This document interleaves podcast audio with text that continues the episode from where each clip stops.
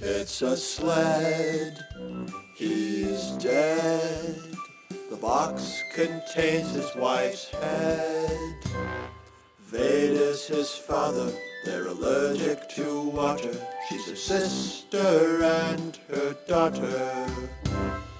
You watched it wrong. Wacky Races! Hi, welcome to the show. This is Wade. This is Siggy, and you're listening to You Watched It Wrong, the podcast where we are in episode three of our epic mini, mini, mini, mini series on wacky races or movies about them. Uh, That's right. And today's film selection is the Loony Loony Loony Blake Edwards movie. Is wait, no, sorry. It's called The Great Race from 1965. 1965. Why does that sound familiar to me? 1965, that might be the year that those magnificent men and their flying machines came out, which we covered last Oh. episode. A, Oh yes. uh, which premiered in June, uh, June 15th of June 16th of 1965, which just beat to the finish line the Great Race, which premiered on July 1st, 1965. A scant two Oof. weeks and one day later, which is bad news if now you're the second three hour long epic race featuring a race to Paris in either the year 1908 or 1910 with a female suffragette and uh, virtually the same ending to your movie. Yeah. Yeah. Tough. Tough breaks. Kind of. I didn't know. You know. Was this like a Bugs Life ant situation? A Dante's Peak volcano Mm. situation. Armageddon Deep Impact situation, or was it just that these people really just wanted to make this their movie? Uh, yeah, it was tough, tough, tough break for old Blake Edwards because this movie, uh, miraculously, in contrast to the, uh, in my opinion, sorely unfunny previous movie, this movie was not well received. Really, it was considered a commercial and critical flop, and this was being the first notable failure in Edwards' career. Yeah, and it's a big problem when this is a flop when it's the most expensive comedy ever made. Yeah, it was more. It was, cost more than Mad World. doubled it? your budget in the course of making it. Yeah, so Mad World, just to recap, Mad World, 19, $9.4 million in 1963, which 2020 dollars, that's like that's like 80 million dollars budget. Pretty expensive. Those Magnificent Men, 5.6. I said $5,600 last episode. $5.6 million. That's like a mm-hmm. $46 million budget in 2020. The Great Race, approved for $6 million, doubles their budget in the course of making it $12 million. Now we're talking about a $100 million movie, 98.6.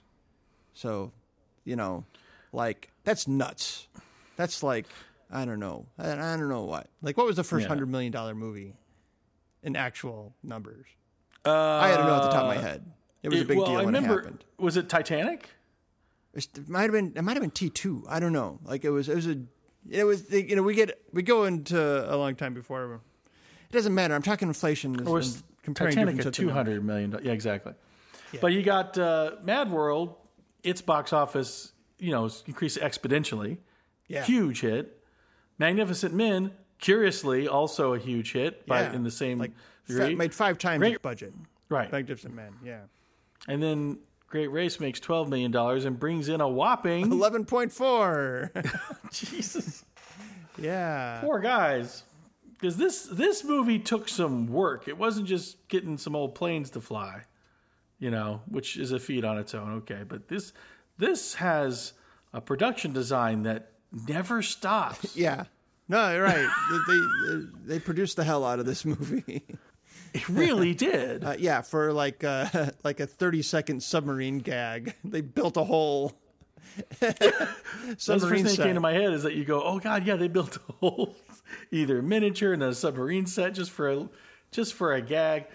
and and it's clear, you know, as is often cited, that this movie is a lot of the uh, basis for cartoons uh, in the later in the '60s and '70s, like Wacky Racers and stuff like that, modeling after Jack Lemmon and Peter Falk's characterizations. But it's hard not to look at these and go, they're doing those cartoons because they are so clearly acting like. I mean this this movie seems to be.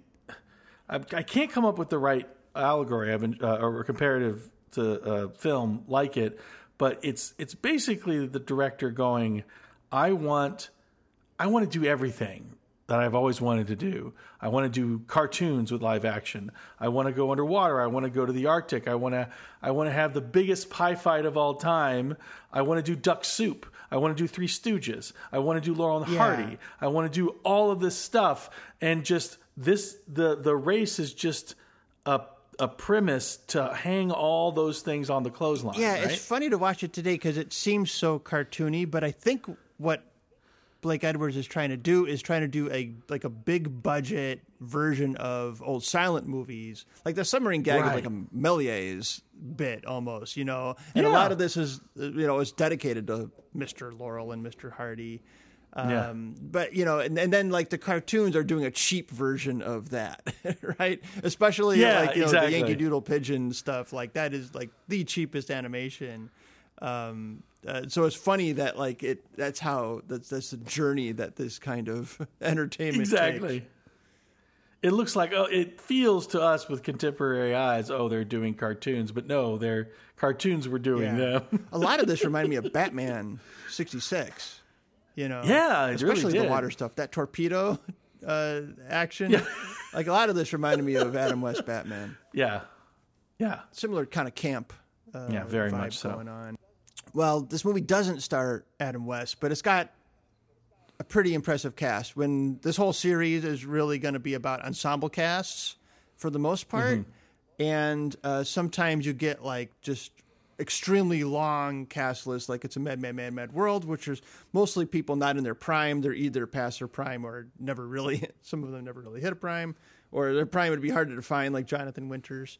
Um, but this one, that's kind of a negative casting of that, but I'll take it. well, how would you I'll- I'll allow it, how I'll would you allow it. define Jonathan Winters' prime? Like what? pri- Like on Yeah, as a- exactly. a, third wheel on Mick, Mork and Mindy when he's really I guess, I guess, I guess because it imprinted on me so young, I, I can't not see everybody in that as being like the biggest thing ever. But you're Yeah. right. I, I, I take. I your mean, point. the, the biggest stars in It's a Mad Mad Mad World were the big stars a decade before, and not Right. making like not starring in movies. Jack Benny. you know. Ja- yeah, Jack Benny. Right. He's not. He's not a headliner in, in 1963. He's not, ex- except on you know certain talk shows. Um, but here, like the Jack Benny show. Top, I mean, I, I'm the biggest Jack Benny fan you're going to meet. I I'm know, not talking shit about Jack Benny. It was 1963. I know. He was, you know, 1930s he was, was- his prime, right? It just Right. was. Time moves forward. right, right, but right. here it's 1965, and the top three cast members here are all A-listers. These are all Yeah. above the title, carry a hit movie stars. Jack Lemmon, totally. a Hall of Famer in my book. Uh, Natalie Wood, like an amazing. Uh, this is my favorite role of hers. Oh. Uh, incredibly um, uh, charismatic and beautiful and talented actor. And then Tony Curtis, who I don't like. Uh, although he's in, he keeps showing in movies I, I really like. Dude, you got to see the Manitou if you haven't. Oh, oh, mwah, chef's kiss. And then rounding out, we have our second member of the Wacky Races Two Timer Club, joining Terry Thomas, is Peter Falk. Uh, rounding out the, the, the stars of this picture. You know, you could never say he was a star of the same caliber as the other ones, but we all love Peter Falk, enormously talented and beloved. Yeah. Oh gosh. Uh, Yeah, and I can't I I can't say enough good about Jack Lemmon or Peter Falk, and it's that's those just seeing those two guys together, who I don't think I've ever seen together anywhere else. It, it, it, uh, no, it's and in the middle of the movie, energy between those two. Right. Yeah, it really is. Um, and they both commit like like Napoleon Dynamite level commitment to their shtick. you know, like Peter Falk is just, yeah, he he, he oh man. But it occurred to me halfway through watching it that I went, oh, oh my god, this is this is a Some Like It Hot reunion. So Some Like It Hot reunion. Only that's only what uh, six years before, right? And Right. then uh, just one year before, Tony Curtis and Natalie Wood were in their second movie together. So this was their third pairing, um, but Sex and the Single Girl, which ends the third act of Sex and the Single Girl is a wacky. it- It's it's it's a mini version of it's a mad mad mad mad world. I just watched it last week and I couldn't believe. Oh, really? Yeah, it was uh, really surprising. It's not good. I didn't think.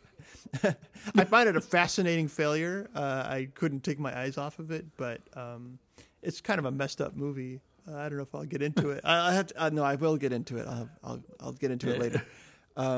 Okay.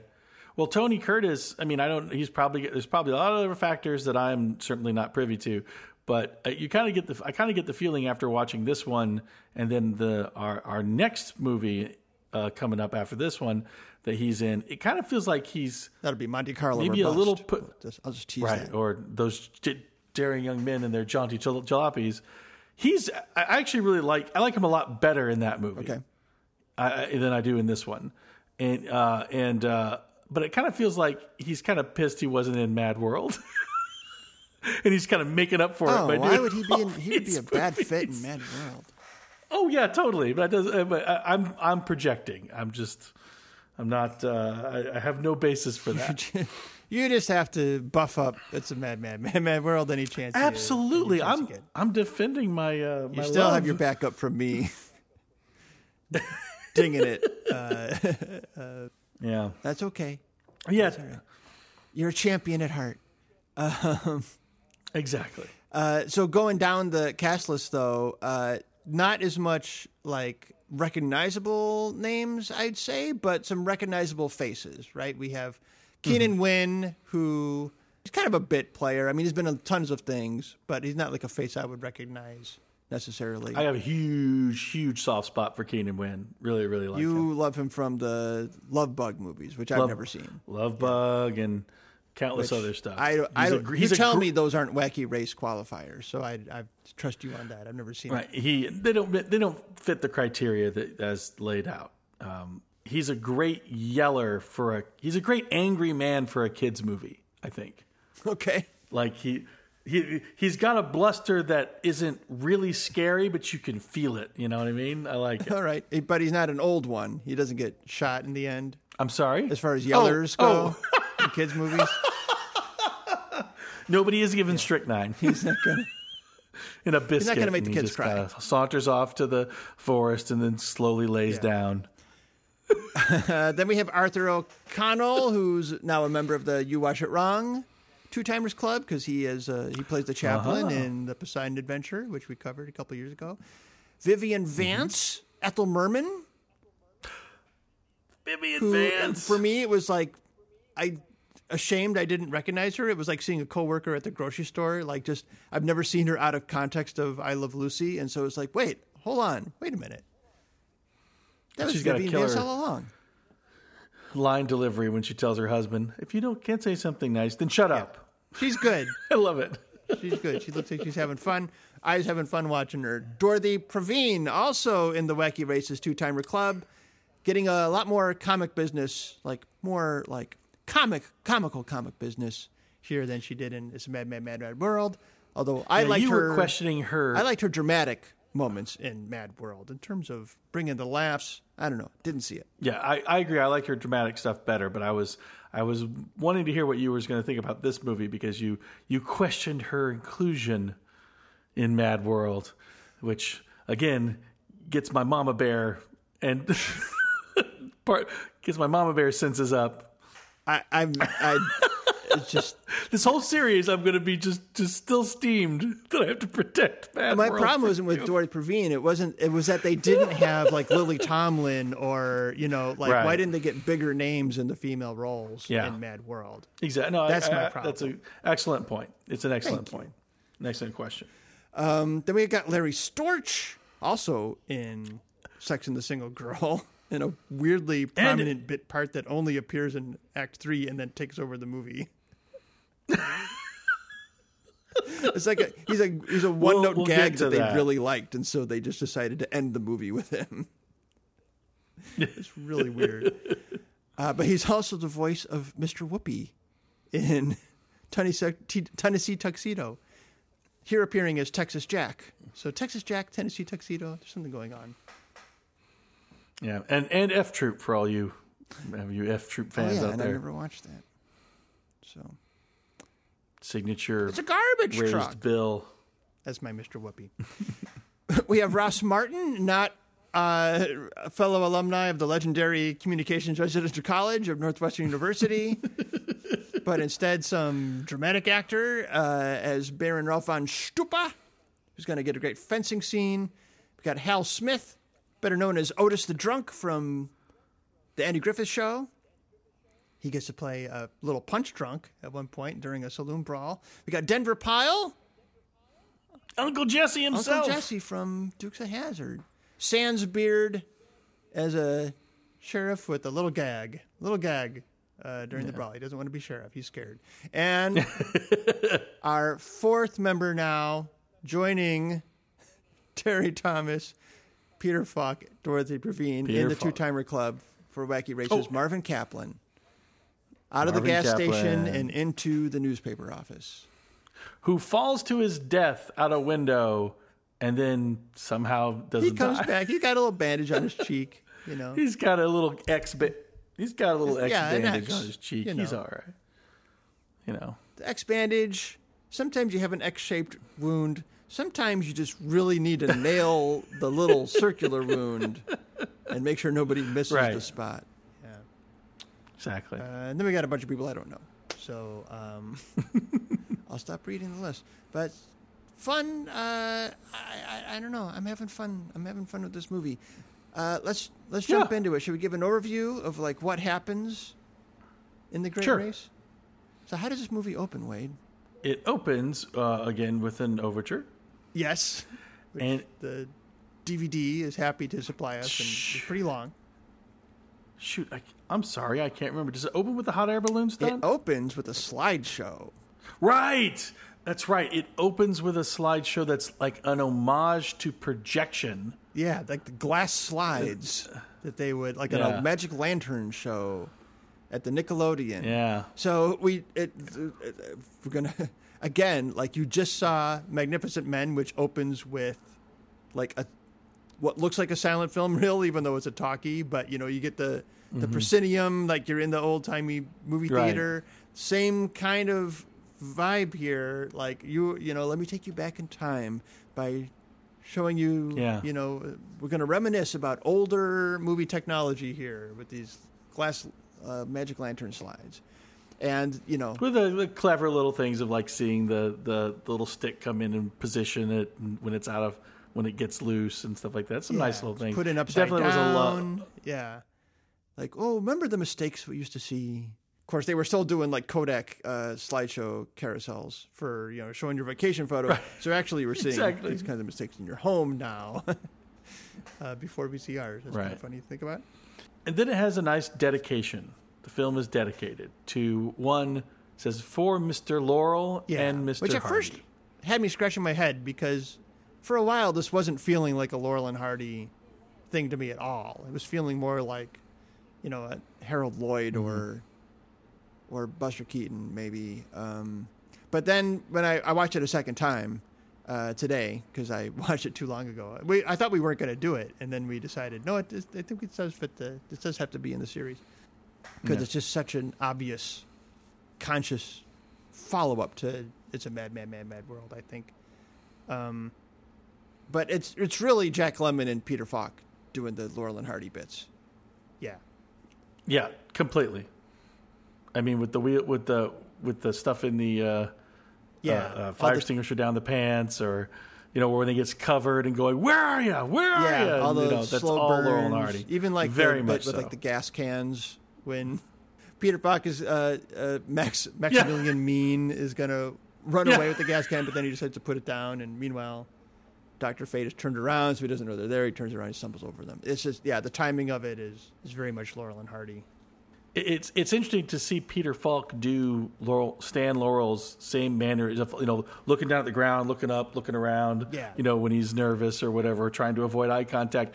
But then to to have those same mannerisms, but then have Peter Falk's yelling come out Right. Instead of Stan's squeaky little voice was was so interesting. It makes it its own the thing, evil so version of what's usually like this childlike, you know, impish uh, naif know, Right. of Stan Laurel. And then, of course, there's the pie fight, but we will we will get to that. Yes. Okay. We'll get to we the have our pie fight. slides, So we're still and then the balloon. We have our yeah. slides. Then we get then we get 15 minutes of cartoon shorts. Plotless, exactly. plotless little vignettes. Four of them. Like one of them, Yeah. the first one sets up the dynamic. They're rival daredevils. It's 1908. It's old timey stuff. Um, the Great Leslie, Tony Curtis is the Great Leslie. His eyes twinkle. His teeth gleam when he smiles. Women can't resist him. They throw themselves on him, throw themselves liked on him to kiss him constantly. He's wearing all white. He's, you know, he is Dudley Do Right. He is Tom Slick. He's, he is what? Who? Yeah. I don't know. Only not an unintelligent version, you know, like they are. He's he's he's seems to be just the perfect guy, Yeah. which uh, uh, you know, I think he he pulls he pulls off the the the allure, the aura of it. But yeah, it's like yeah, if you're gonna go perfect guy, He's like Bruce go with somebody Wayne. uh, if his parents didn't die, and instead of getting scared by a bat, he like saw Houdini. and just and the universe has decided that no speck of dust will ever land on him. You know, like Yeah. he's always immaculate. Yeah, he's he's you, You know. know. he's the Uber man um, uh, in a way. And so Yeah. the first of these, and then we have Doctor Fate, Professor Fate. I always want to call him Doctor Fate. Yeah. he's Professor Fate. who is the marked opposite of. All dressed in black, top hat, twirl. He never actually twirls his mustache. In fact, uh, Max, his sidekick, will attempt to twirl it for him at one point. At one point. um, to to ill effect. But you know he's he's just, he's the rival Daredevil who just wants to foil and one up uh, the Great Leslie. And so this first balloon stunt, hot air balloon stunt, where it's like a Houdini trick dangling from a hot air balloon, would do it. Except you're going to get three more of them. and this is it's really like a wily coyote kind of business almost. It, it really does. It feels it feels like that because there's always like like a like Professor Fate blows up or something happens to him that ruins everything he's trying to do. Fade out, fade up to the next thing Leslie's doing, like the Roadrunner. You know, he just fade up to here's the Leslie doing something else, running around, and then Fates comes in on his flying, you know, blimp Zeppelin bicycle and tries to drop a bomb, and he gets caught on the wheel, and then Yeah. they blow up, fade out, fade Yeah, up. He's in a right. submarine. You know, it's it feels exactly And like the I was watching this the first time, and I'm like, "What the fuck is going on? What is this movie? This is not how movies start. this is what happens before the movies start. Right. This is, you know, we're getting the cartoon before this the is the- story begins, but the cartoon is packed into the beginning of the movie and with the same cast. That's a great. I'm, I'm much more. Will, I'm willing to take that. That's a great. That's a great way to put it. But it's very confusing. Well, yeah, because it's disjointed. It really helped that I was watching it with the twins, my my boys, because they were loving it. You know, they had. Um, yeah. uh, as well. I'm not saying this just to aggravate you. They did not enjoy "It's a Mad, Mad, Mad, Mad World," and they were they were already. I like, know. I know. I know. Fully on board with this movie with these these opening bits. No accounting for taste. I get it. They were, you know, I think they just recognized it as like Yeah. cartoon Yeah. humor, you know.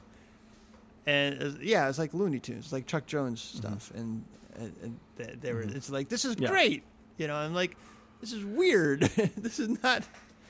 Not narrative uh, filmmaking at this point until we finish. Uh, you know, we get two of the Great Leslie, the two of Doctor Fate, Professor Fate. Forgive me each doing their stunts, and then we get to the plot. The plot begins just like in those Magnificent Men. It's the squeaky clean hero, the weirdly sexless masculine hero, um, who in this, at least in Magnificent Men, was intended to be sexless. Like that was kind of the point. Right. In this one, he's supposed. This is supposed to be the ultimate ladies' man who is, for some reason, played by Tony Curtis, who has a habit of playing characters who try to seduce women by pretending to be impotent. In both Some Like It Hot and Sex and the Single Girl, he does the same ploy where, as a ruse, where he's under a false identity trying to seduce a woman, uh, he tells her that he's impotent. Which for me is like very appropriate because Tony Curtis just strikes me like on screen as a completely sexless animal. And Yeah. I can't decide if he's good casting or terrible casting in this movie. Yeah, because you the not there's the thing about being non-threatening, and then there's being completely Yeah. sexless, right? But this movie like is So- very like f- foregrounds not just like the battle of the sexes as oh like they're really they're talking about the relationship between man and woman, but they're actually hinting at sex. Like no, the sex is kind of up front. Like they're you know Blake Edwards Yeah. is not being very coy here, which I really uh, like about him in his handling of this material. He brings up one interesting scene where where Tony Curtis, who the great Leslie, seems to just enjoy you know adulation from all sides, and he's intrigued by Dubois by Natalie Wood for obvious reasons, but also because she seems very capable. She seems determined. He's like, but I don't really see how I why he like like by the end when he says "I love you," I don't buy it for the se- second, but I can see why he's somewhat interested because these qualities seem rare to him, are attractive to him. But when he uh, uh, uh, attacks her with a kiss, and then is confused, and he straight out says, "Wait, you're liberated, and you don't want to have sex." and like and that was a that, I, I I kind of was glad that they put that in there, but the weird thing about it is they they don't like I really like that they gave the audience a scene where they say, "Look, this does not equal this. You clearly don't know what equality and women's women's liberation really means. You're looking at only in terms of how it helps, how it Yeah. factors into what you want, and but then they don't ever present the great Leslie as being someone who doesn't I don't know. I, that. I read it differently. I don't think he Only in that so we haven't really introduced Maggie Dubois, um, but I don't think oh, he oh yeah, sorry. finds her. I don't think he finds these different qualities about her attractive. I think he's just used to getting any woman he lays his eye on, and she's she's the woman who's there. Well, there, you know? he's staring at the back of her head during Dorothy Provine's. Oh, he's song. ignoring her. and then he's She's, tell, he's she's getting he- miffed. well, well, at first, so she, Dorothy. Well, well, that's when Dorothy Provine comes over. But in there's a very purposeful scene shot where Tony Curtis is eyeing Natalie Wood while she's singing, while Dorothy is singing, and uh, then later he's telling Hezekiah, "Don't." She's that woman. She could probably win. Don't, don't short. Don't give her short shrift. You know, she's determined. She could probably do it. But then when he's addressing her, he's like, "You can't do anything like that." Yeah. Well, uh, yeah. Well, at, at several points, he's going to. Yeah, we're now we're jumping all over. So when they're when they're floating on a glacier Yeah, on over. an iceberg, uh, he keeps you know after we've just Mm-hmm. established that he, he calls her a courageous woman because he doesn't. She doesn't. She says she doesn't need it hidden from her that they're all going to die. the glacier's melting. You know they're stranded at sea. She's like, yes, Yeah. I know the if I cook this meal, the it's going to melt faster, but we're alive now, and so we might as well eat warm food. I'm not afraid. And he's like, "You're a very courageous woman." And Yeah. then the very next scene, he feels he has to hide from her again. How fast the gla- Right. we just established that she knows and understands that, and but he still has to be patronizing and and, and, and condescending. And Yeah. that's the whole Right. that's his whole deal is that he has to show that he's superior, even when even when Yeah. he is saying, "Okay, you can be equal." It's he's being magnanimous. He's not actually being right. It's Yeah, like exactly. I bestow upon you the gift of equality. Rather than recognizing yeah, your equality, you're equal whether I say so or not. Right. and just because you're equal doesn't mean you can just do things better than me. Right. yeah. Yeah, I still have to win. I'm still making the decisions Yeah, here. exactly. Exactly. Yeah. Okay, so I interrupted myself. Yeah. Uh, we get the the stiffs are proposing the race. We get um, right. uh, some funny business. Uh, uh, one of a few disguises that Professor Fate will will do, which will give Jack Lemmon some chance to do some voices. uh, when he pretends to be one of the stakeholders or board members at the car company, whatever. Um, you know, some more attempts at sabotage. But we're going to introduce Maggie Dubois when she comes in to the newspaper office trying to get a job as a reporter so she can cover the race. And her scene, this the scene where she goes into the uh, head of the paper's office, Right. um, is my favorite scene of the movie. I think I think Yeah. Natalie Wood like fucking kills it in this scene. She does. Yeah. I think she like takes over the movie and she becomes the hero of the story from this point forward. And this is why I can't like Tony Curtis is like bland and boring, but like maybe that's the point. And Right. Right. uh, we're actually supposed to be rooting for Maggie, and I think the movie is rooting for Maggie. I I, I don't think I'm fooling myself. Yeah, I think so, that. too. Am I? I, I don't think so either. No, because I mean, because to me, the seem the Great Leslie just seems to be another like they're in her orbit, and I, I yeah, and so I, I think the movie is really. It's funny she's third billed, but really I think the movie is hers It is hers. because she's Yeah. yeah Yeah, and the movie's about how he has to he has to actually you know accept her point of view. He has to understand her point of view, where she's Right. coming from. I don't know. I mean, uh, I I I guess this is like the Blake Edwards who will come out in like in ten and or Skin Deep, his weird you know his more mature like sex comedy. Uh, yeah. Or that's life with Jack. I haven't seen that Yeah. one, but um, you know he he does show some like some thoughtfulness around uh, gender politics in other movies, and so th- I Well, just love that that oh, shows yeah, up 'cause he here also- in this really slapsticky, cartoony movie. Yeah, and he he does so. Uh, he makes Victor Victoria later. I haven't even, seen that either. You know. Oh yeah, that's a good one.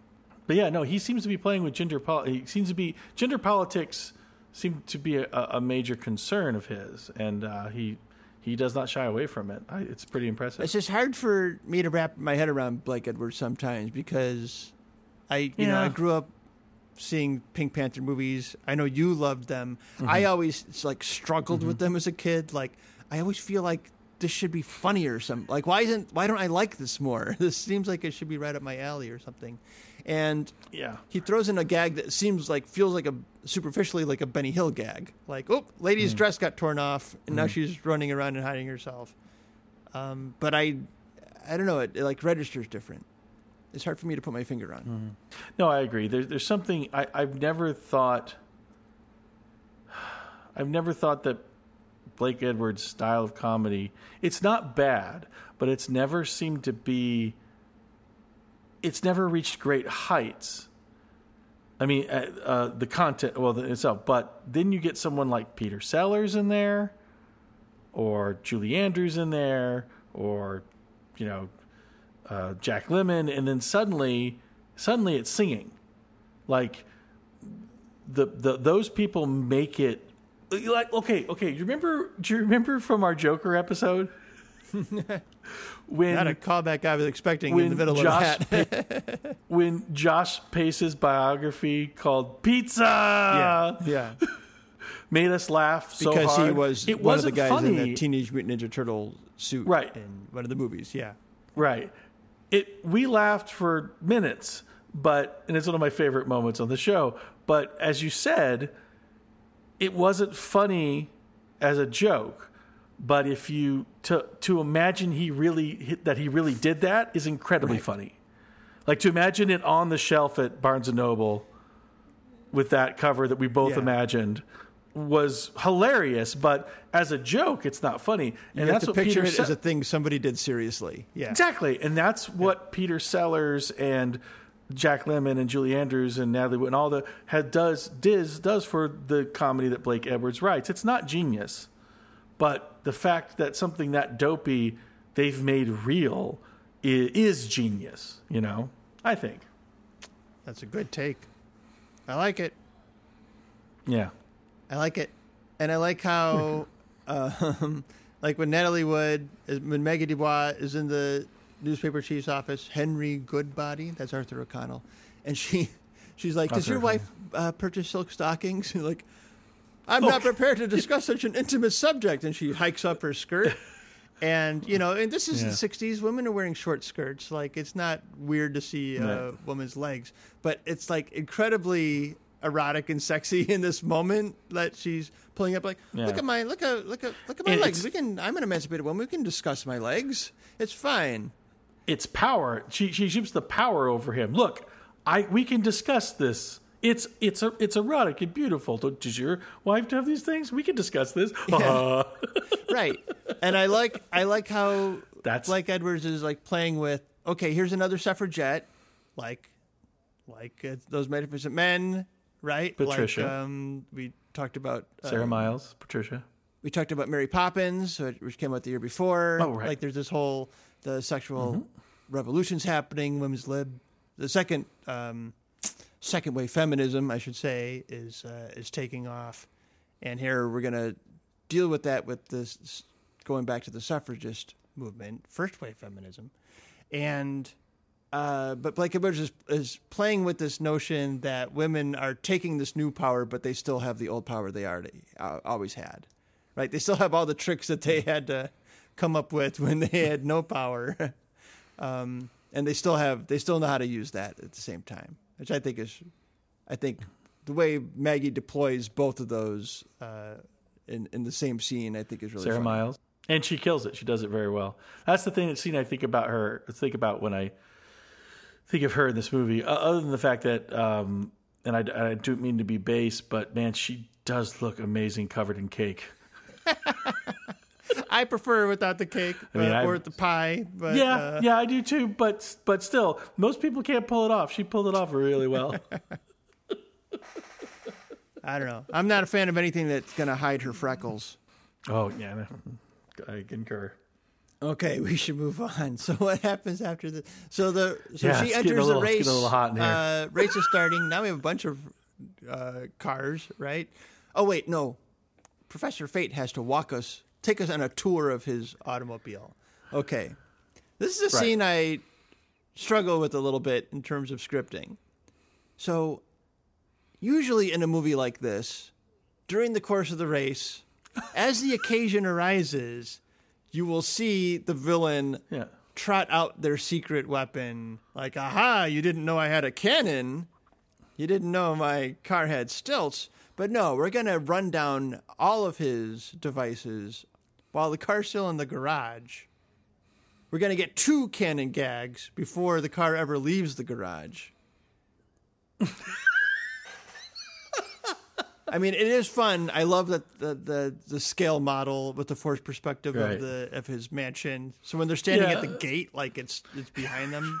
Um, I love that And they, production. they set the house. They rebuilt the house and then blew the cannon again. Yeah.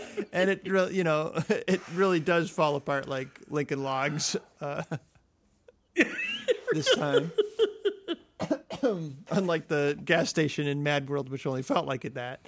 Um, uh, I don't know. Like, it's really belabors these devices that we are going to see deployed over and over and over again. We're going to get like six more cannon mm-hmm. gags over the course of this movie.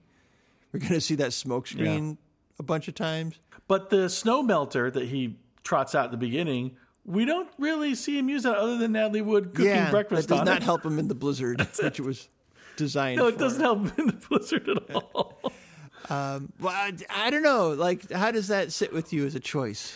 I don't know. It- Well, the uh, the whole beginning of this movie, which would pre-race, really is, and, and at some point even post-race, it's really them just doing whatever the frick they want to do.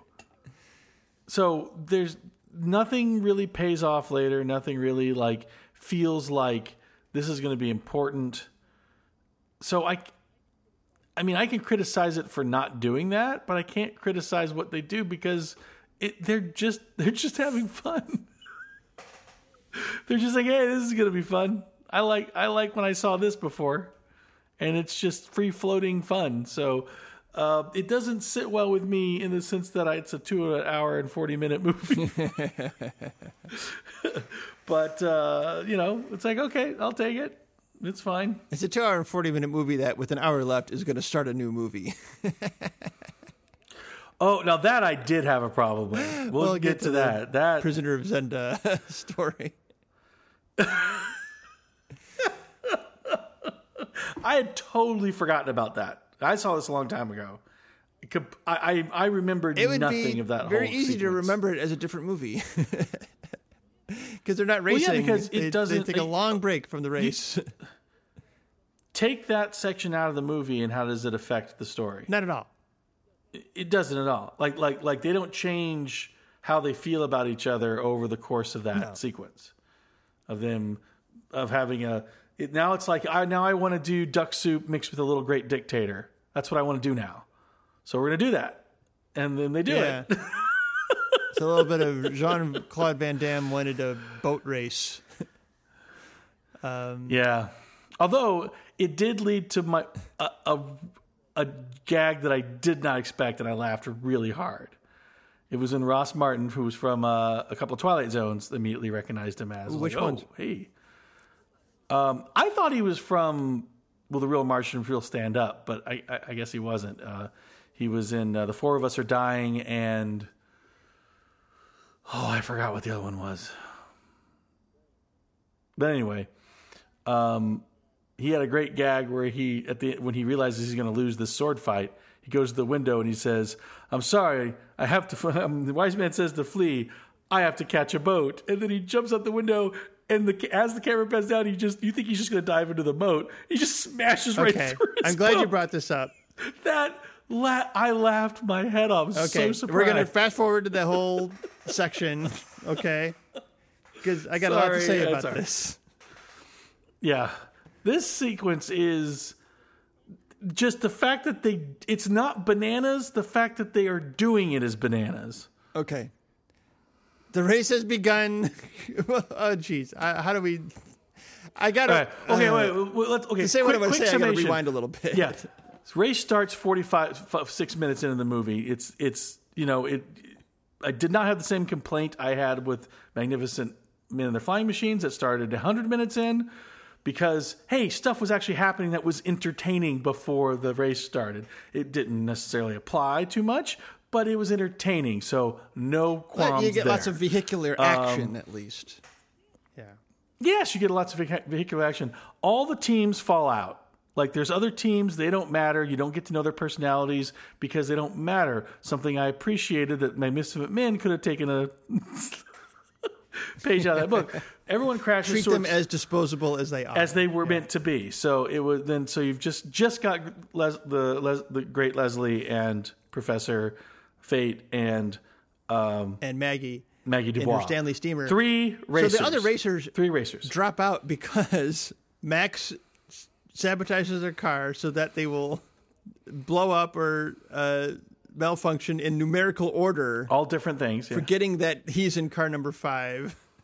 So when the engine drops out, We're Yeah. car number five. a legitimately great gag. Uh, even even car number four, the wheels are supposed to pop off, but it it flips over in an, an actual accident, and then the wheels pop off due to the sabotage. But I even Right. love that you think he would have made sure to sabotage his main rival's car, but it's that the sabotage gets interrupted Right. because it's their car, and so it can't keep going up in numerical order. Because the first is car number one, car number two, number, number three, number four Right, right. number five, and you can't get past Little five because gag. that's their car, and like, whoops, that was a mistake. I love it. It's like a, it's like a computer program being interrupted. Exactly. okay, so we're down to three, and uh, Maggie takes the lead in her Stanley steamer, which is only designed for city driving and rich country, rich folks picnics. But she still gets 600 miles west of Chicago, starting from New York City. That's pretty impressive. Uh, but then it breaks down Mm-hmm. because it's it's it, there's a reason we don't have steam powered cars anymore. And uh, she has to play damsel in distress in order to she has to subvert her own emancipation in order to Yeah, Fate, Professor Fate and, and Max, they just blow right past her. And then the great Leslie with Tony Curtis behind the wheel, and uh, you know, Maggie Dubois, Natalie Wood lies down on the ground and pretends to have fainted. Tony Curtis himself drives that car up, and that wheel comes awfully oh. close to her head. It was, I was, you wouldn't do that these days, stunt driver. yeah, mm, right.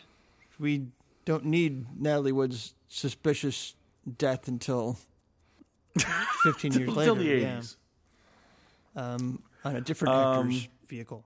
Um, Sorry. now I'm bummed out. Swimming off of anyway, her and Richard Maggie yacht. That's what I'm referring to. merges into their vehicle on the pretense of being dropped off later because this is all in the desert. Because she's got uh, pigeons that she kisses three times on the head and sends messages so she can get gasoline delivered. Oh, ordering gasoline ahead of time. Oh, wait, that's right, later. That's after the. Uh, That's, That's, after the later. swimming That's later. But they go to Boracho. Now we go into the western uh, part of the movie. Yeah, let's just uh, change genres briefly. Let's have uh, an Indian gonna go- chase. no midwestern sequence, by the way. No, flyover zone. Flyover zone. Who gives a crap? No bread basket. No eating too much sausage. Yeah, no drive-through swatting zone. mosquitoes. Nope. We just go straight to Utah or whatever. Yeah. And then we, we get, oh, I'm getting uncomfortable. We're going to have an uncomfortable uh, Native American representation. And then it turns out that they are actual white people in this movie who have dressed up as a joke as Native Americans, and Yeah. they are all in red face, which Yeah. I don't know if that's even better. right. But What's going on here? It's the like like they could have just been Indians, but it has I I don't know. What's the I'm not sure what Blake old Blake was thinking here. I think He was like, just well, needed- when you in the old movies when you saw Indians chasing them, it was actually white actors in red face. So that's what I'm going to do as a tribute to those old movies. Like that's kind of what it feels like. It's just some way to get Professor Fate's adrenaline up, so he can be, you know, uh, uh, belligerent with uh, old Otis. It makes him Otis, who has such a terrible time with Professor Fate, yells at the Great Leslie, "You're gonna take this key, aren't you? Tell me you're not gonna give me any trouble. We're gonna honor you, and that's how it is, right?" Okay, uh, I'll, I'll I'll talk about this here. So I think this illustrates, um, like, is is there any depth to these characters? No, none. None. I I think I think there's a little bit of depth to Professor Fate. I think Jack Lemmon is playing this as somebody who cannot receive love, who doesn't know how to, who doesn't believe that he is capable Okay. of being loved. I, I, I, I- withdraw my answer. Yeah, I do too. Uh, I- well, the end the end flip is is really shows the the broken psyche of him. How he can't accept he cannot accept love there. Yeah, in that Yeah. part, in that regard either. He's got everything every wants, but it's not. He has to find a way to turn that into a grievance. Yeah. Because so many of these mustache twirlers, you know, at some point they tie the girl to the tracks. But it's because they're sexually jealous of them. The hero gets is going to get the girl, and he is not, and that enrages him.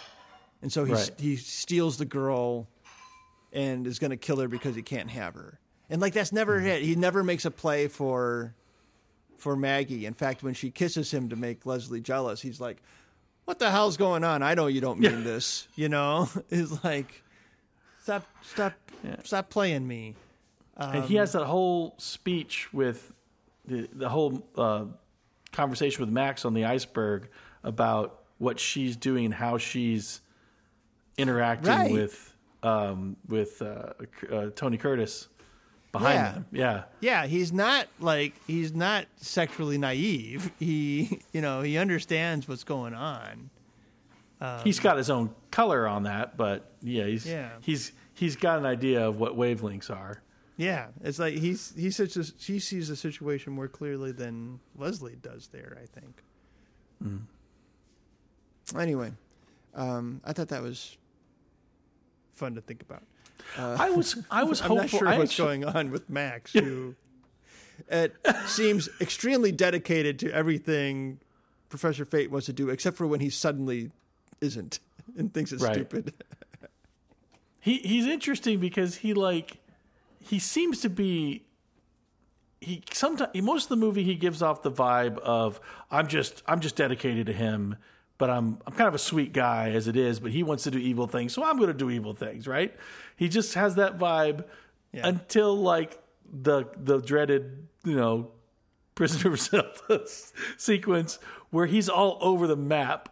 Like he's he's he's uh, uh well uh, well actually no that's not necessarily true. He's he's he's still staying consistent. Keenan Wynn comes to unknowingly rescue Natalie Wood and Peter Falk.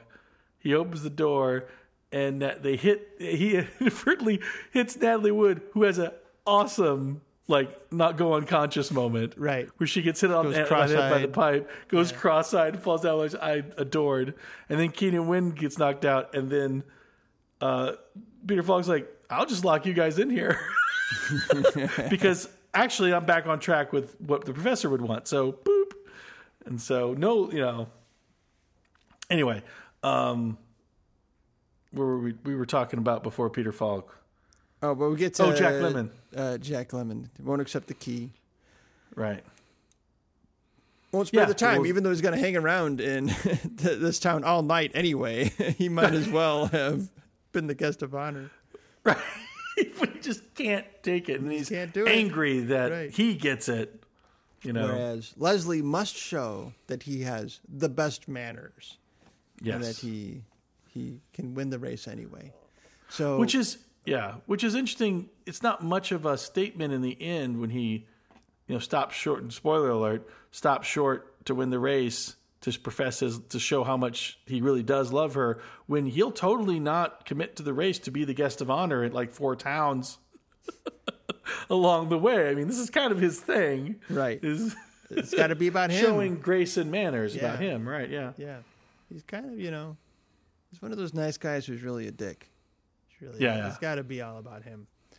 A great uh, a gentleman who's really a dick. A dickleman. He's a he's a dickleman. Total dick. He's kind of dickless, but whatever. so, uh, okay, Dorothy Provine gets to do her, yeah, hadn't, oughtn't, shouldn't, swing on me song. Yeah, which is, you know, she does it fine, but about halfway through, you start thinking to yourself, what if Ethel Merman or Madeline Kahn were doing this? Oh yeah, well they This would would be kill so it. much better. It'd kill it. I think she's fine. I Yeah, she's fine. I think you know, it's like this is like a dinner theater stuff. I was watching watching this and I was thinking like, this is the kind of performance. I think like probably the seventies. I don't know. It Was the last time I saw somebody do this kind of thing and could do it sincerely. You know, like you just could Right. not. You could not do this this number today, and it's not just that it's old fashioned because I think there's like old fashioned stuff you could do. I don't know. There's something about this that it's Mm-hmm. so unashamed and with like zero ironic distance in it that you just can't Yeah. do now and like you haven't been able to do for a while. I don't know. I can't really describe what it is. Well, it's one of those shows that you go, who today would go, I want to go see a show where I go sit at little round tables and a, a, a woman in a evening gown sings, walks through the tables and see, like, who who plan, chooses that for their evening these days? I would. You know? I would love that shit. Okay. You know, if I was at a, uh pizza arcade and there was an Oh, that- animatronic yeah, awesome. creature doing that, that's the that's what I would Okay, be watching. there you go. Yeah. I was just here thinking, you know what? I don't know what's coming out of my mouth right now because that would be kind of neat to be even at a pizza. Oh no, she has to be a robot. So okay, so you still you wouldn't plan your evening for that. I I love dinner theater. I I love the idea of it. I love um, Mm-hmm. any show that I get to sit down during, and I can leave in the Oh, middle. yeah. when I'm done eating, that's a good. Yeah, I'm all about um, that's fine with me. I'm all about the sit down concert. Totally. um, but the uh, but yeah, the, the the dinner club isn't really something that's much of a anymore. You know, it's not much of a. a at least, at least I don't. I, I don't think so. Not, not at my not at my pay grade anyway. They will serve you food during your movie now. They'll bring it to your seat that's more and more common. I guess that's the version of that. I don't know. Yeah. Well, uh, someone was talking once about like like Tango and Cash. Do you remember the the scene in Tango and Cash it. where you never seen Tango and Cash? Oh, well there's a there's a um, sequence where they where uh, they're both kind of wounded and on the run, and they're going to see Ca- uh, Tango's sister, and she's in this club. She's performing in this club where she's scantily dressed but not naked, not stripped. She's a music performer, and she's got neon drumsticks and she's drumming on stage and all these dancing around and drumming at all these drums all over the stage with all these lights going everywhere and people are just there cheering. It's not a concert. It's a it's a it's like a bar club. And you just kind of sit there going "W- w- what did the producers think this business was like this is a lot of money for this production. She gets a motorcycle on stage. She's doing all this stuff. And Teri Hatcher, I forgot to mention, it's Teri Hatcher. Yeah, but it's it's pretty amazing when you look at it. and You go, yeah, who who's choosing to do this tonight? You know, it's really it's it's fun. So I, I like movies have always presented entertainment sometimes in a way that I'm not. If if it was like that at one time, it's certainly not like that now. and I, uh, it's always uh, amusing to look at. We Well- gotta do Tango and Cash. You know, that's too much tango and not enough cash. Yeah, I, guess so. I don't, I don't know what to say. So, Dorothy Provine's still doing her number. She has caught Leslie's eye. Well, he, she has uh, actually throwing herself at at Right. Leslie. She She's shoves her face in his him. eyes. She's kissing on him. He never refuses a kiss from a lady. Um, you know, although a gentleman probably should under uh, many circumstances. But hey, Exactly. not his way. Uh, It so would be untoward for me not to French kiss back. Yeah. So Maggie uh, is finding herself uh, a little jealous. She apparently is attracted to uh, Leslie, but hey, she's not the most jealous person in the saloon because who shows up but Larry Storch. Larry Storch, Mr. Whoopee from Tennessee Tuxedo himself, Texas Jack. Who's gonna- And- and- issue a very angry fiddly dee. right. What did you think? Okay, I, I like the setup that Professor Fate and and Max get the idea to to we'll, we'll go find Texas Jack and he'll kill he'll beat up Leslie and that'll be the end of our trouble.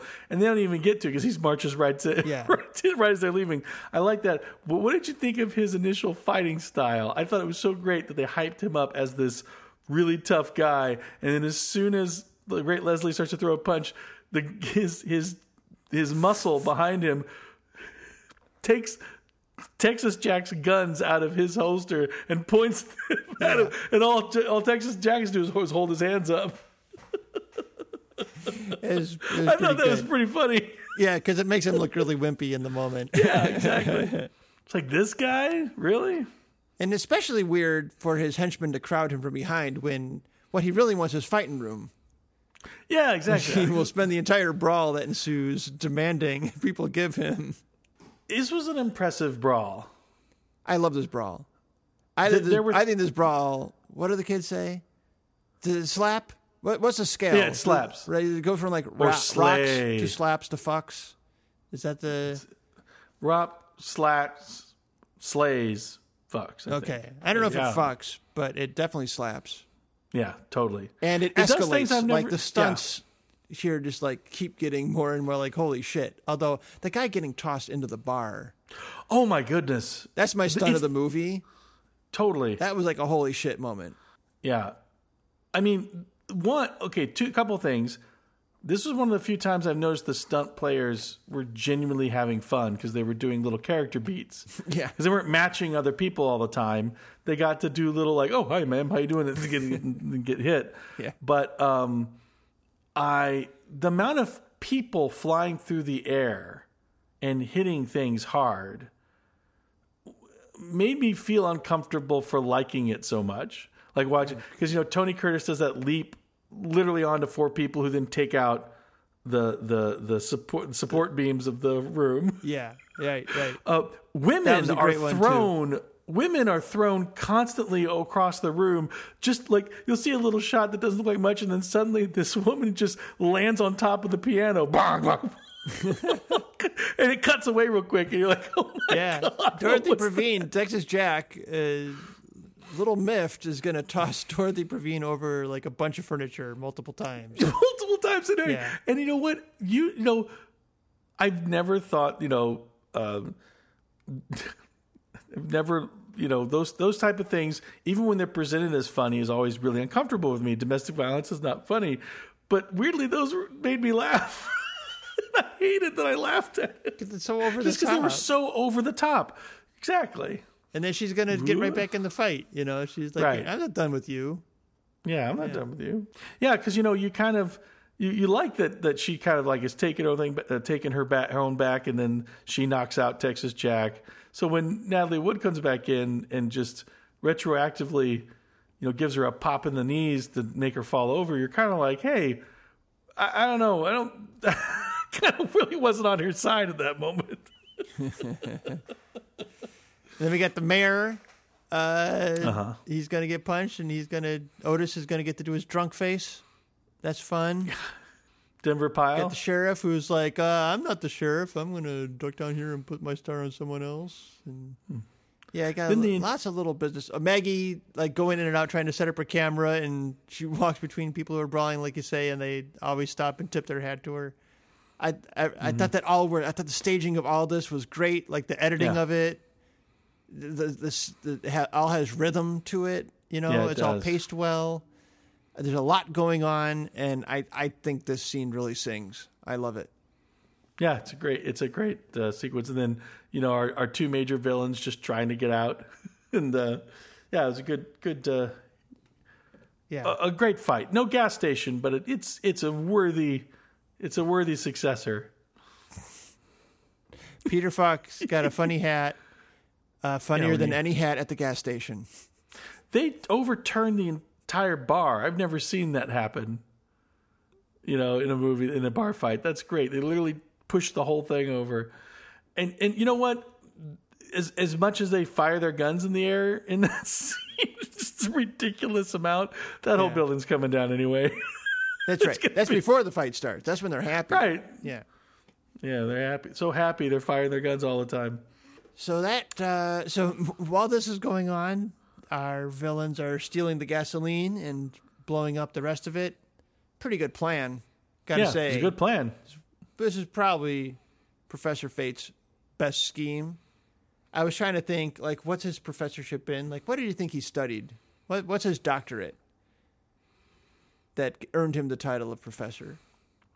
Probably uh, you endearing say- yourself to potential henchmen. You want to say engineering, except he. Yeah. I mean, all of the stuff he builds works. Yeah, He just doesn't deploy it properly. right. You know, his rocket uh, car train uh, works too well. He achieves Yeah, rocket he was- flight in 1908. Right. Pretty impressive. his uh his car going on the tracks on the train tracks Yeah, that's you can what I'm save talking 15 about. miles Yeah. yeah he can at the moment a train comes he can turn the car totally Oh, around one, and go back guy. the same way That was an amazing stunt uh, because that there's no like match cut. Like usually you can Yeah. see like the leaves on the tree jump, but no, I think that's all continuous. Where you know his car drives around the corner and then it's a and different car. It's a it's a double on the track pointed the other. yeah way. but yeah they had to have known that that was that because if he could coming. Because if he could try if he could drive off the track to be able to turn the car around he wouldn't get back on the track and go the other way No, I mean it wouldn't be safe because that train has to be moving at speed. Like you Right. can't just start a train when So you roll the- cut. Like it already has to be rolling down the track before you even right say action. yeah So that's So pretty, we go through the old, pretty impressive. yeah, it really was. We go through the old west, and then is it this point that we head north through the to the Bering Strait, or is there another section Yeah. in there? Nope, that's it. Uh, oh no, no, because there's the place where they they get rid of Keenan Wynn. Where do they get rid of? Oh, that's, that's right. right. Um, that's after this because the gasoline's been blown up uh, because she's And- got pigeons. Well, she stowed away with Professor Fate. Because he had the gas. She Because could tell she gas. was he was t- taking the gas. No one else would have any, so she she gets in the car because it's going to take her forward. Pretty smart cookie, that Maggie Dubois. Someone you want to keep on your staff, I think. Someone who maybe want to put in charge of things. They hear She's the a head on her pigeons. shoulders. They hear the pigeons, so they off between scenes they dump her out out in the middle of the desert, and then uh, the great Leslie and Hezekiah uh, figure out a way to move the car without gas, which was to hitch hitch hitch horses to it. Yeah. And then they come across Maggie in the desert. They strike a deal where she orders gas via pigeon. so it's there when they get there Yeah. to Gromit, I think. This is right? the last pigeon action we'll get in the movie, I think. Yeah, but I love that she always action. kisses him three times on the head before she lets him go. Yeah. yeah. It's a nice bit of business. it's not like three kisses means go back to the Sentinel office because it also means go to this new town to order Right. gasoline. This place I've never been and you've never been. and We didn't know we were going. But pi- she knows how to tell the Apparently- pigeon how to get there. Credits the pigeon. I mean, you know, I, I, I can't explain it. maybe she's got the emergency pigeon that just follows the smell of gasoline. Right. You got a like a damp rag. Here, here, boy, go. Fly like the wind. So when they get to Gromit and they get the gas, then uh, Hezekiah is having a uh, he's going to take a stand on principle. Doesn't want her still coming in the car. He thinks she's a bit manipulative, which, to be fair, He's not wrong. she is. Yes, that's true. So much so that you know she hol- withholds the gas signature to receive the gas, so that she can continue on with them. Hezekiah protests, stomps off, says she he's quitting. She says, "I'll go cool him off and bring him out." You know, on the condition that you get convince him to come back, I'll let you come. Great, Leslie says. Since instead, she goes and she kind of makes nice with Keenan Wynn with Hezekiah, but then handcuffs them, handcuffs him to a train. Oh, what a ruse! kind of like there will be blood, yeah, I guess so. little deaf boy. I would like to hear Keenan Wynn say, "I drink your milkshake." That'd be great. Then, then we move into the Bering Strait sequence, where now we've had undersea uh, submarines, we've had Old West, we've had you know bar uh, cowboy bar fights, we've had supply orders, and now now we're on we're in we're in uh, a blizzard, Arctic tundra. where uh, nobody can see, and so they don't know that they have parked within inches of each other. That being Leslie and Professor Fate. Uh, yeah, the, the, the two vehicles uh, remaining. Um, and we're going to have some comical business that will end with the bad guys landing on top of the good guys when they were just getting a little frisky under a blanket. Uh, get cracking out the, the champagne, getting a little getting a little friendly to stay warm. And so now we're gonna have a four way little Bob and Ted and Carol and Alice uh, action. I was, for the first time, I was kind of like, "Hey, this blanket. movie actually could could do a little like character building here through these It- arguments you know. about getting out of the blankets together." Because when she offers them the champagne, I go, "Oh, okay." Uh, like it wasn't just Max- contextual. It, It really could have been seem like sexual. there could have I been mean, something. Peter Falk, uh, uh, Max pulling off Professor Fate's mustache could have been like, "Hey, we can remove our beard now. We don't need to pretend."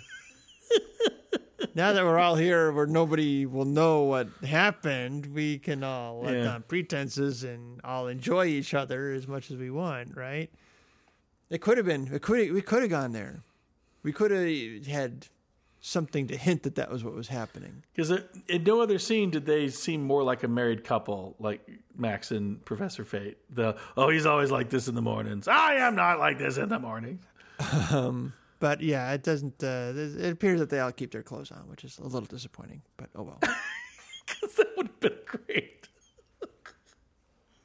well, just you know, come on, terror fucking in the middle of the blizzard when they think they're all going to die. That that that that would have been something for this G-rated movie.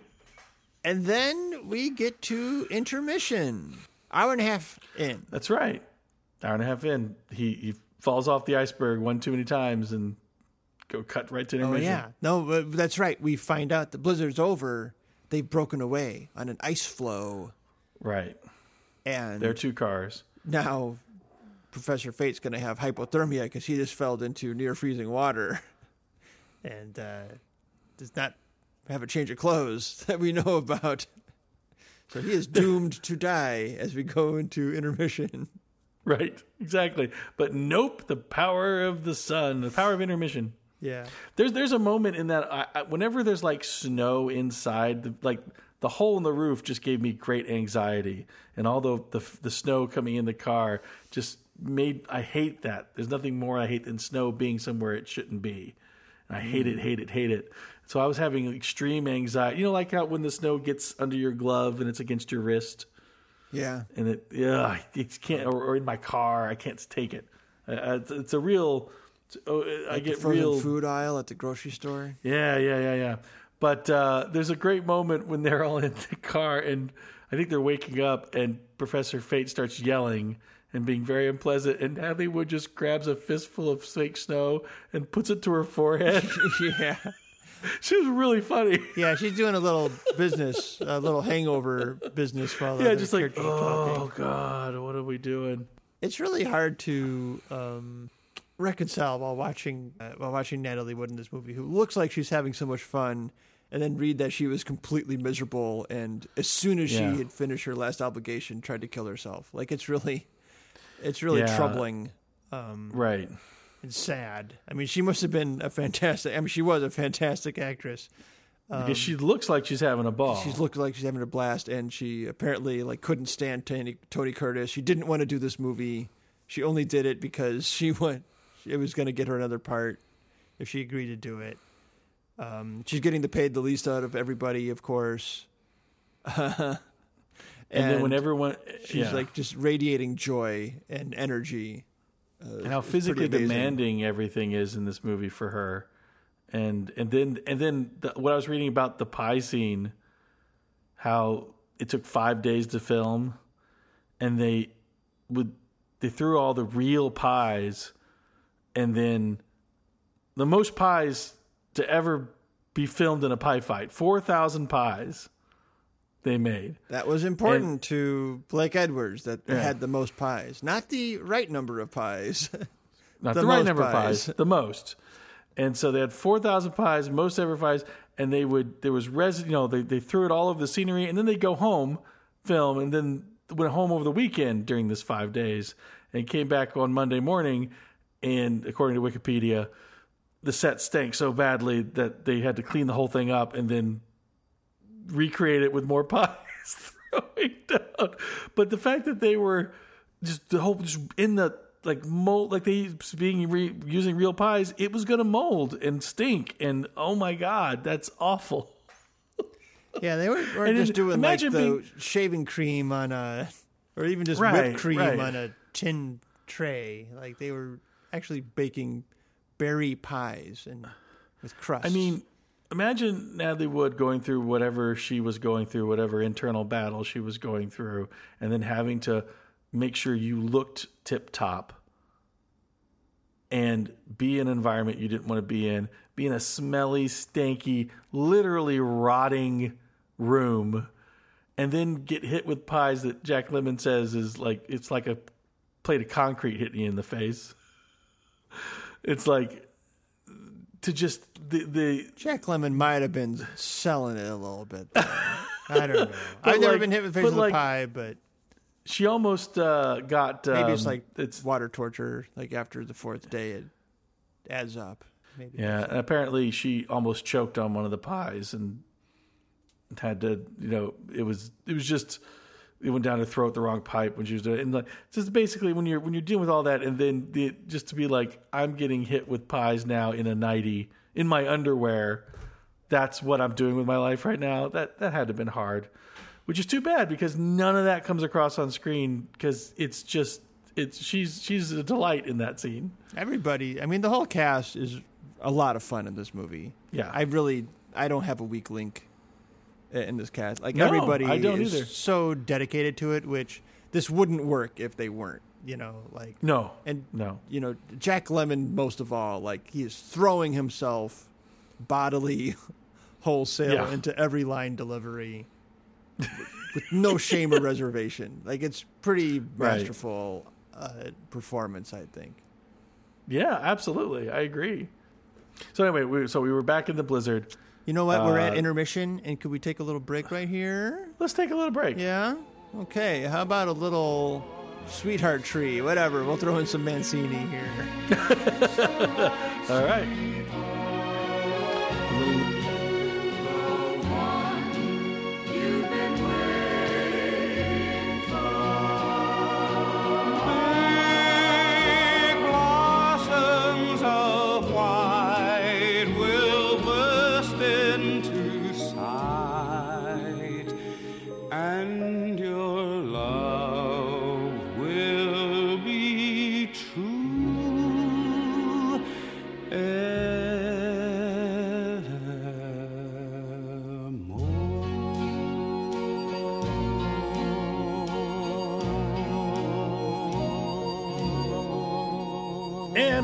Intermission. We are back, and you know we didn't plan on going through this movie scene by scene, really. Um, but you know, last episode with Magnificent Men, I kind of hit the what, like six actual plot points in a mostly inconsequential movie. And after the uh, really cartoony stuff at the beginning, once the great Leslie proposes the race, this is actually a pretty plot plotty movie. It's just a plot that takes Yeah. weird detours and cul-de-sacs. But every every action is like leading to the next thing. Even a lot of the gags are um, Yeah. are in the course of something um, that's going to have consequence. So that's why we're ending up talking through the plot like we are trying not to do so much these days is go scene by scene, but it just kind of worked out that way because you know we. Yeah. we kind of want to go set piece by set piece and they kind of flow. I don't know. You got to talk about where the characters are. Yeah. I guess Well, it's a you know, movie if- that lends we're itself trying- that way.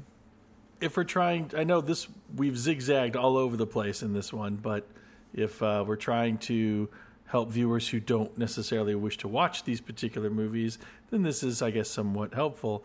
But yeah, we probably should uh, speed speed through the the treatment and then get to the analysis. This is the the second half is the half of the movie I enjoy a little less. I think Yeah. it, I think it loses its focus a little bit. Although I don't mind the big the big detour we're going to take uh, maybe as much as you do. Okay, but we, here we are. We're on an ice flow. And Okay. um I got to say once we got to the blizzard, that's the first time the movie starts to drag a little bit. It loses its energy a little bit once we get to Alaska and they get in the blizzard.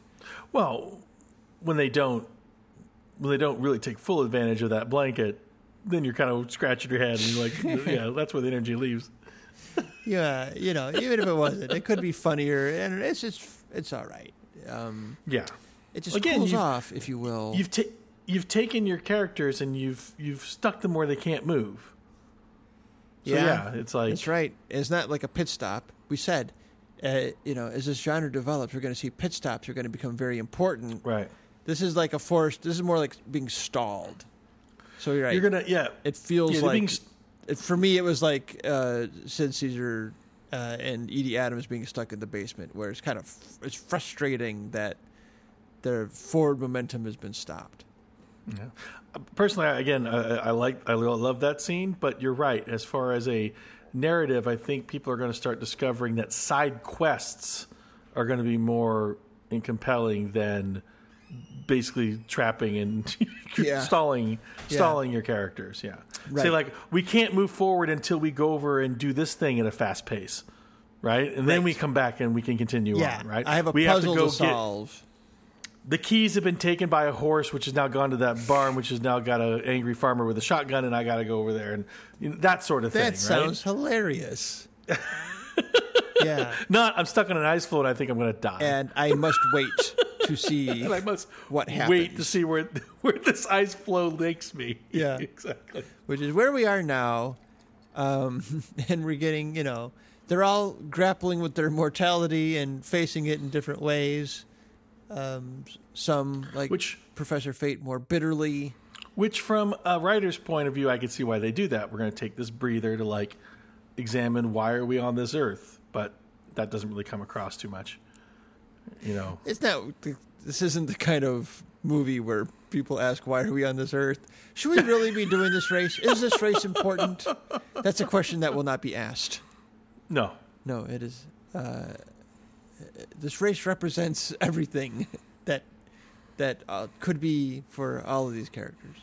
yeah. T- the great Leslie never says, "Oh, why did I go into that boardroom and suggest this thing? Yeah, right. now I'm going to die." No, he like never does that. no. The most important thing is finishing this race for everyone involved. Um, we get, uh, like we said earlier, we're going to get the great Leslie like trying to be the man in the situation and comfort the woman in the situation by hiding from her the fact that how much danger they're in. Uh, when she reveals that she's perfectly aware of it and is not scared, is not frightened in the least. Despite acknowledging her courage, in the very next scene, he will again try to deceive her about how fast the ice flow is melting. And he's trying to make his move, and she's not getting anywhere. Professor Fate's like, This is the oldest battle there is. Man, woman. I, I love his voice characterization in this movie. His evil laugh is It's really Jack. funny. Yeah, Um, it's Jack Lemmon. How can you not? it's He's a very amazing. yelly movie, and I was complaining about how much yelling there was in this a Mad, Mad, Mad, Mad World. It did get to me a little bit when Jack Lemmon and Peter Falk are just yelling back and forth, and that's Mhm. like to sell the gag. Um, but you get some slow burns mixed in there, that that helps me out. uh, and Tony Curtis is never going to raise his temperature in his No, performance no, no. and so that's that's uh, that balances out. uh, so what happens? They finally, uh, just in the nick of time, reach uh, some Russian port. I don't know if they say what Russian port. Some Russian port. Yeah, they don't really. Uh, Hez- Hezekiah is waiting for them. How? Uh, How did he know they were going to be there? well, they're following a prescribed route. It, they don't really But the ice flow. it would have been nice to have the map of like here is the Yeah. route that we must all agree to take. Uh, that's why like the Yeah. towns know that they're going to be coming through and are ready to welcome them. Right, and Um, and they they kind of do that with the Sentinel office, but not to where we can really read it. You know what I mean? Um, but it is fortuitous. I guess the ice flow is a fan of the race too. It wants to see Yeah. that them get to get to Paris, so it's a fan. It's been reading the Sentinel. It's been reading Maggie's uh, posts. Right, Apparently. exactly. So they get to the port. Uh, the gig is up. Uh, Maggie im- immediately knows her ruse is going to be discovered, but she's ready because, uh, well, she doesn't have to be ready. Professor Fate is going to make sure that even if she's getting kicked out of the Leslie special, Professor Fate wants her in the race because he knows that Leslie's not going to be able to stop himself from trying to claim her as a conquest, essentially, and that so she's going to screw up the race for Leslie.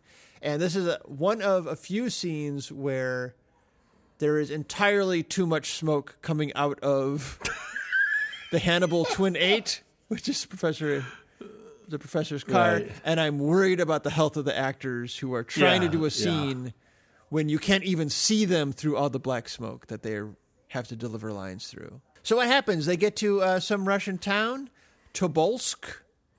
Bunch of bunch of Russians, white Russians, because this is the whitest movie ever made for a round the world trip. We are only going to see white Right. people the entire time. Uh, it's a pretty amazing right. fact. Uh, some of them will be in red face, or it actually looks like blackface. Uh, But still white. when they're playing Indians. But uh, yes, only white people. We will make sure that we will traverse the entire continent of Asia without seeing a s- single non-white face. Yeah. Rest assured, only white people. Yeah. They will stand in stony silence with torches until somebody knows the Russian word for friend. That's something we all know to be true about Russians, whether in That was weird. East or West Russia. Um, but uh, they've got they've got in their Russian town they have the banner uh, with the Russian word for hello spelled out in English transliteration. Right. Здравствуйте. And then um, uh, Maggie knows, and in addition to English, which she doesn't state that she knows, but we all understand that to be true, mm-hmm. French, Russian, and Arabic. She doesn't get to use the Arabic, even though there's a Bedouin tent. There's like a sheik's tent uh, that the Leslie is using at one point. We didn't hmm. talk about that scene. Okay, Oh, what seems yeah. so the submarine gag, we're going, we're going way mm-hmm. back when they're doing preparations for the race. Right. Professor Fate's spying on Leslie because he wants to know about what he's up to. He's in his submarine so that he can watch Leslie practicing on the beach in his Leslie special, and he's mm-hmm. headquartered in a sheik's tent, which is you know the old looks bigger on the inside than it looks from the outside. And when Maggie mm-hmm. shows up to try to get her do some reporting, and they first meet, Oh, right. And she's first doing her um, you know he's trying to seduce her. He's like oh let me serve you some champagne. I will pour two glasses without ever breaking eye contact with you. I am using my sex appeal the same way maggie will by s- staring you down and having a gleam a glimmer in my eye right? And then when she's talking about well i'm uh, i'm a reporter uh, because I believe in equality of the sexes. I am trying to achieve things. Uh, you seem uncomfortable with that because that means competition. He's like all chauvinistic in his gentle manner. It's like, ah, you know, uh, you know, you might think you're equal, but ha ha ha. And she's like, I'm international fencing champion. And so they have a little fencing competition Right. while holding their champagne glasses. This is fun. Right? Did you think this was fun? yeah. This fencing? Way more fun than uh, the Daredevil Elektra combat scene in the park, which I will take every opportunity to complain about, but I won't here. Go ahead. Electra what? in the Ben, Ben Affleck Daredevil movie, where he, Ben Affleck and Jennifer Garner meet as Oh. Matt Murdock and Elektra Electra Natchios, assassin. Okay. and uh, they just start sparring. You on say Daredevil in a movie about daredevils, and I'm not thinking of the Oh, superhero. Yeah, exactly, exactly. That's all right. Old I just sit there and I hornhead. go, how can anybody here not know you're Daredevil after this? you're blind. yeah. Anyway, Yeah, that was uh, that was fun, and she's an international fencing champion, and we will remember this international. Later in the movie when fencing happens with consequence, right?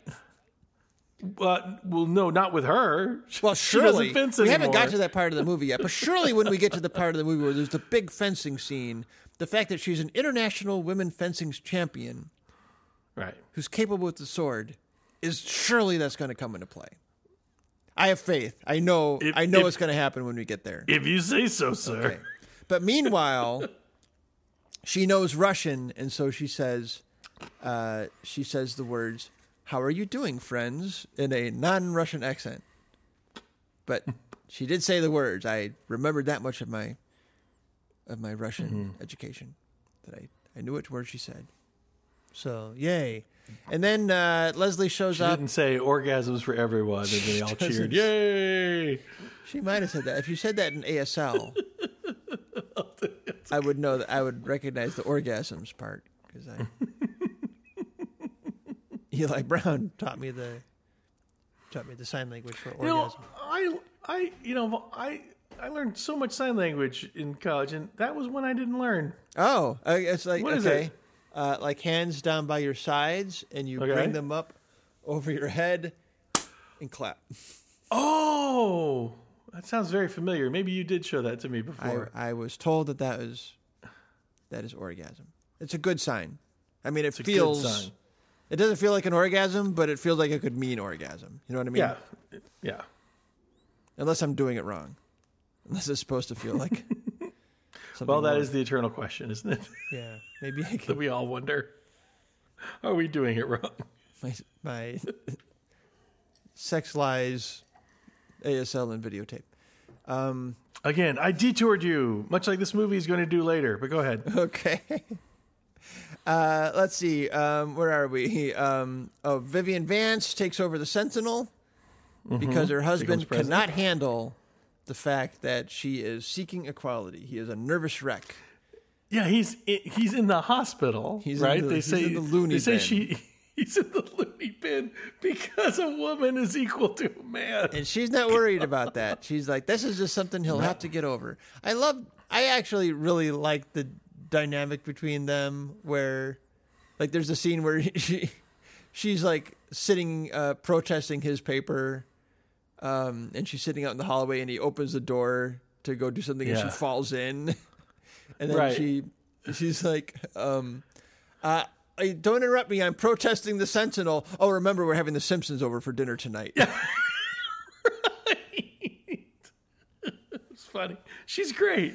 I perfect. I think this is like a great commentary on what Mm-hmm. what what's happening with the battle of the sexes. You know, is that like these, Yeah. you are you are vying with the person that you share a bed with, and like the whole Run the message of this movie for me is like Leslie has to understand that his need to be superior in all things is the problem.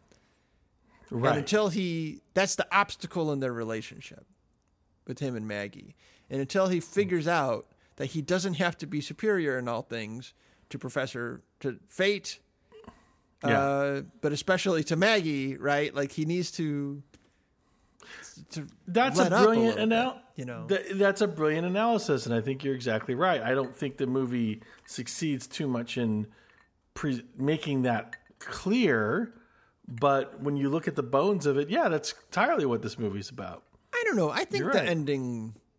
I think the ending does it. Well, the ending does. I just don't think.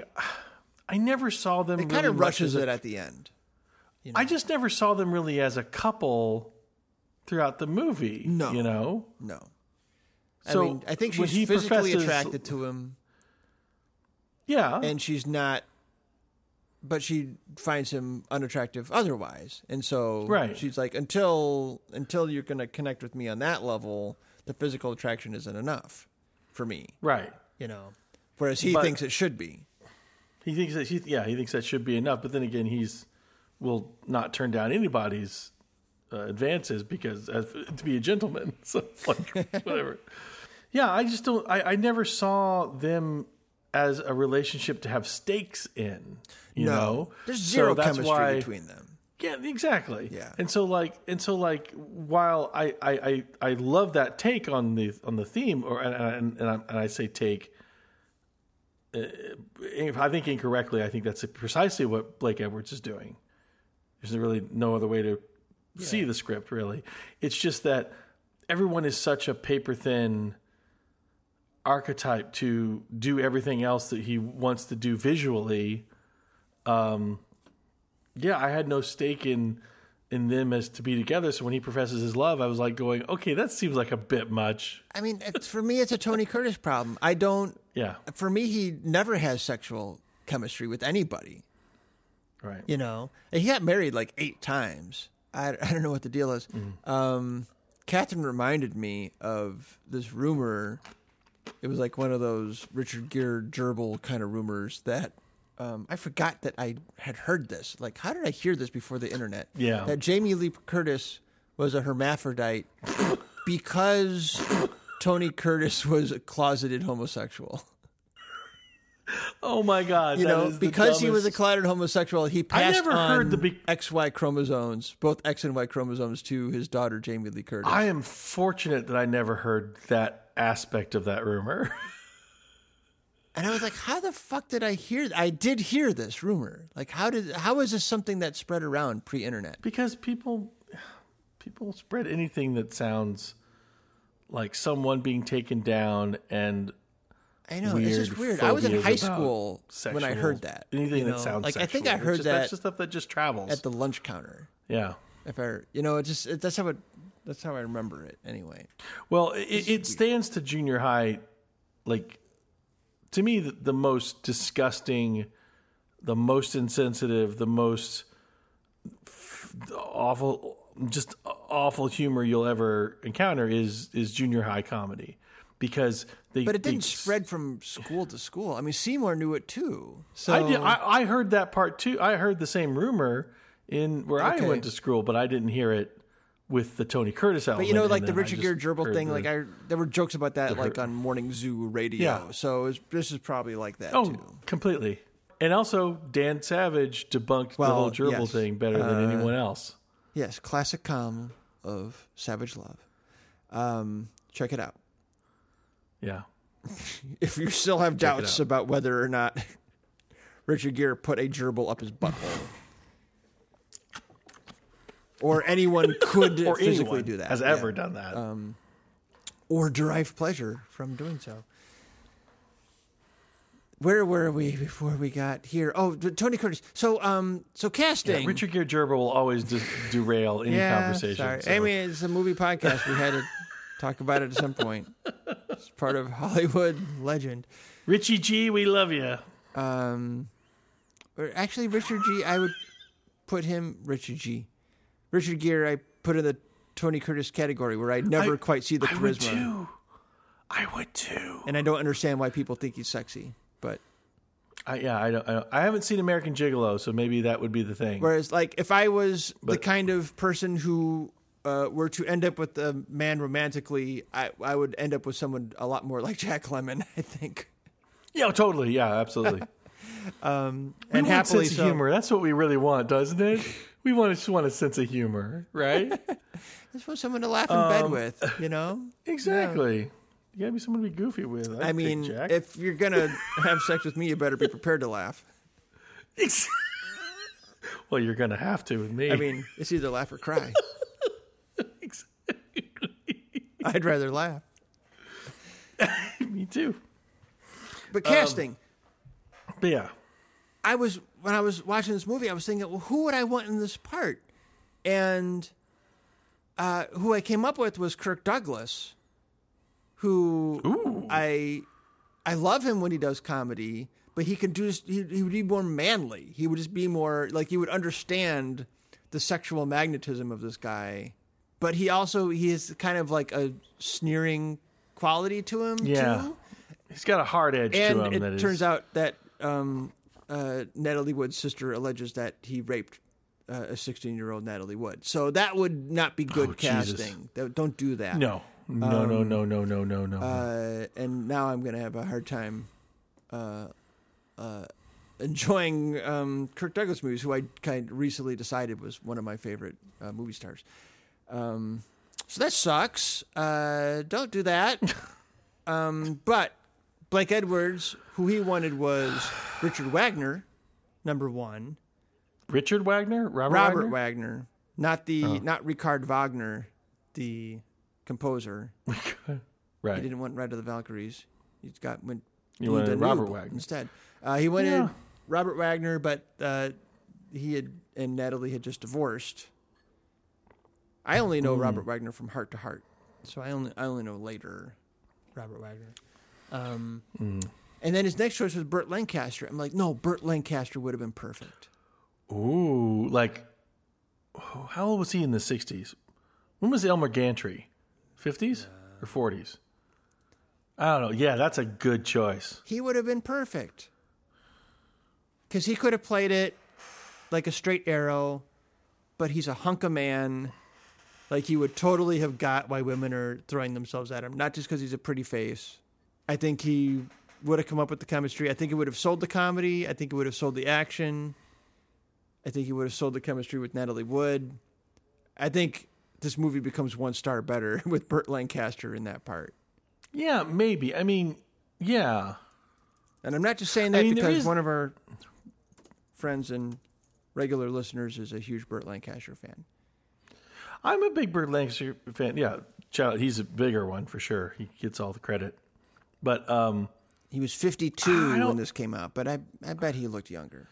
See, the thing about Tony Curtis, and I and I, I do think Tony Curtis is better suited for the role he plays in our next selection because he's kind of a goofball, Okay. and he, I think he works a lot better in that Getting role. more into that some like it hot energy. Yeah, I guess so. He he's kind he's just kind of a oh he he's a weirdo who happens to be in a like someone uh, the body of someone that people think is attractive. Okay. Cuz he's not And a weirdo in He's I mean, he's not playing a weirdo in Some Like It Hot, so that's not. right. He's not playing a weirdo. I kind Um, of see so, him as like, the uh, villain of Some Like It Hot. yeah. I really don't like Tony Curtis. I find him so unlikable on screen. But Some Like It Hot, I think, is like the best made comedy of all time. Like I, I know this is what's coming to mind right now. Like Austin Powers, okay. In the first Austin Powers, the joke kind of was all these women are throwing themselves at him, and there's the joke kind of is like why, like there doesn't seem to be a single part of his personality, his physique, his allure or like his aura. Oh. Nothing about him screams like attractive in any way. Right. That's the joke. Like in the 60s, that was. that's the though. joke. Yeah. In the 60s, you could be But a in sex the- god looking like that. Right. Yeah. And then in the sequel, they blow it, and maybe they did at one point in the original one. I can't remember. But when they show him having sex, that's when I think they lose the comedy because then it becomes kind of real, and you're like, uh, I don't, I don't know. This isn't because it, doesn't remain the question anymore. Like Going head, we're like, hardcore I can't see it. was a weird Right. turn for a comedy series. It was a weird choice. It was a weird choice. But like in the in the movie before you it's, it's all in your head and you just can't fathom it and that's the joke. But now when they've actualized it in the sequel you're kind of like, "Oh, now I'm I just feel strange." But um so I kind of think that Tony Curtis in a way brings a kind of question to the proceedings that makes it not confusing but just not as what's the word I'm looking for? Not as real. And I think if someone came in with an actual sexuality, it might make it feel less of a cartoon. I don't you know. know. I mean? I don't. I disagree because in the because he's not just Are you going, going for like a what? Like a Fritz the Cat kind of cartoon? Is that what we're going for? No, um, Ralph Bakshi I'm not. kind of. uh, a- I'm not advocating for hardcore porn in comedy. I think I think those two might have trouble mixing sometimes.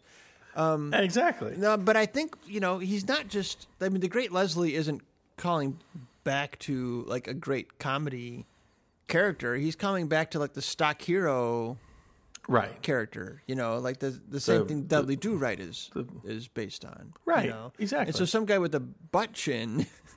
With a strong butt chin would work a lot better than like this short pretty boy, Hey. you know. And who? Yeah. Who? Who is the biggest butt chin you can think of? Douglas. Kirk Douglas. There you go. Right. Which is why I went there, I guess. you um, went there. All right. But I'll take Burt Lancaster. He like you know he just looks like you know he was carved out of granite. Like he just looks like you know. Mm-hmm. Give me a guy who looks like a hero. Burt Lancaster. You know.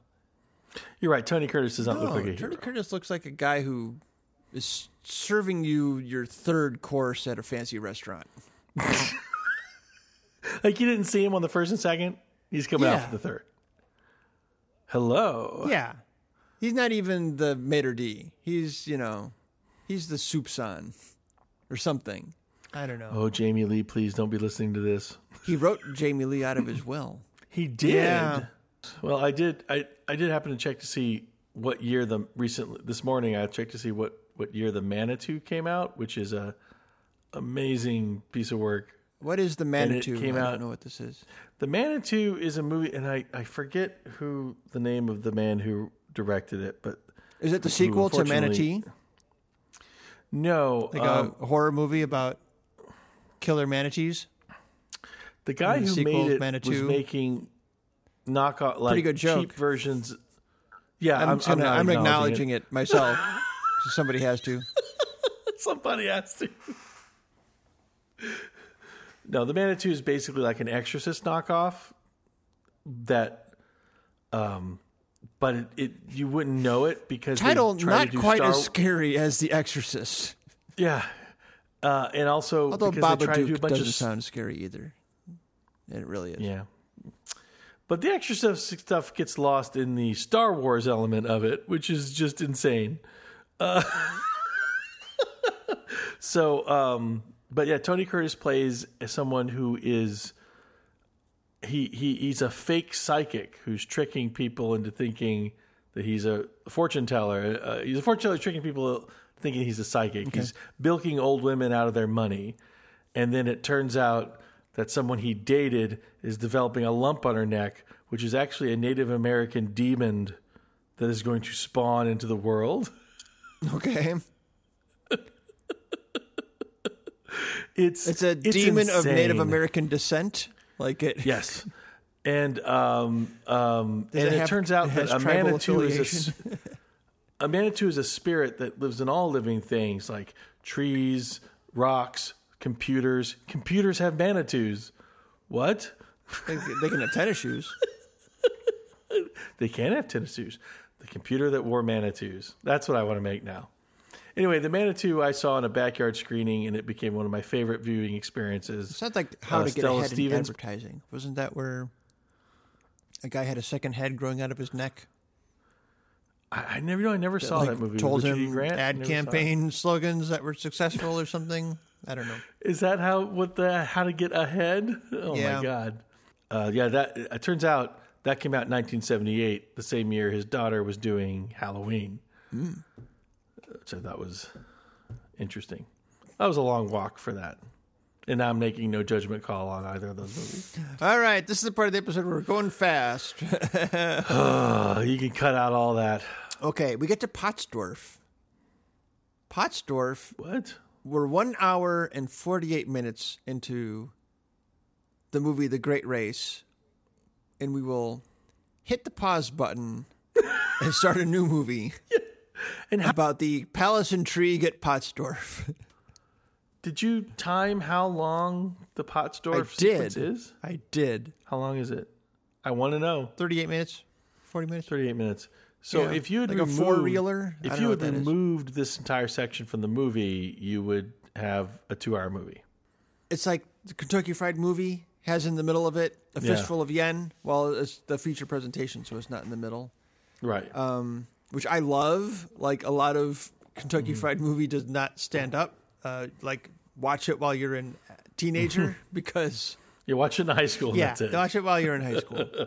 um, but for me, I still love Fistful of Yen. As problematic as it is, I actually, I don't just like it better than Enter the Dragon. I think it's better than Enter the Dragon as a movie.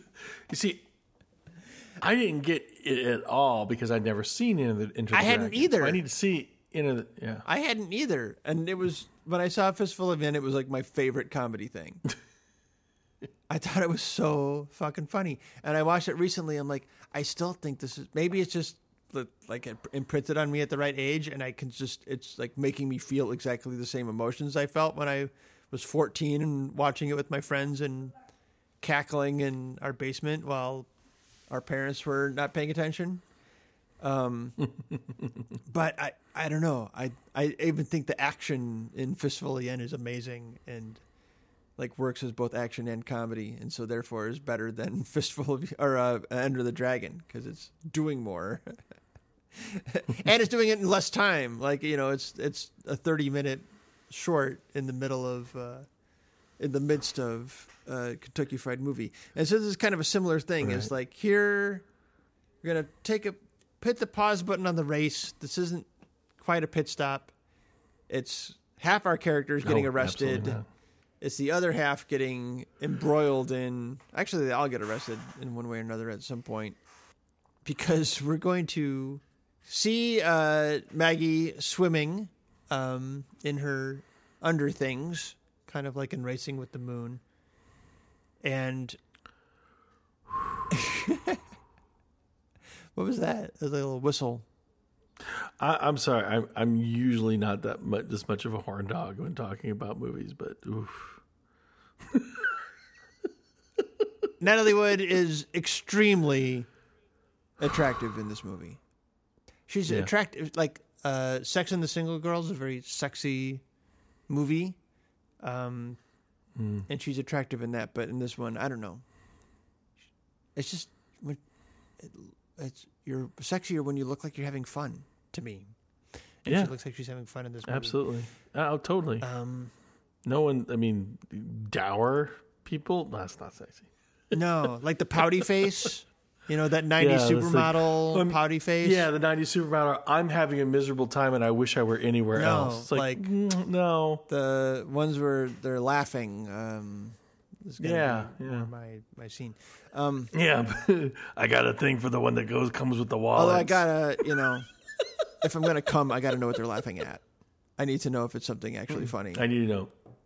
I need to get the joke. yeah, Then it'll happen. we're gonna cut that. Probably is a good idea. Probably is a good idea. I mean, if it's Albert Brooks, then it's over. It's never. Um, over which Comedy way? minus comedy. Ah, okay, You're hitting my sore I spots know. today. Sorry. You're, You thought I was gonna say like carrot top. That's why I was. Going, that's why I went there. Okay. yes, I know. I know. I, I don't fault you for it. If, if I knew you had a sore spot, I'd hit you there too. It's, I only say it because I 100% mean it.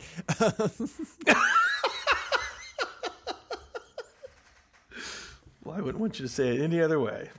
Where was I? Um, okay, so Maggie's swimming. Uh, they're in Pottsdorf.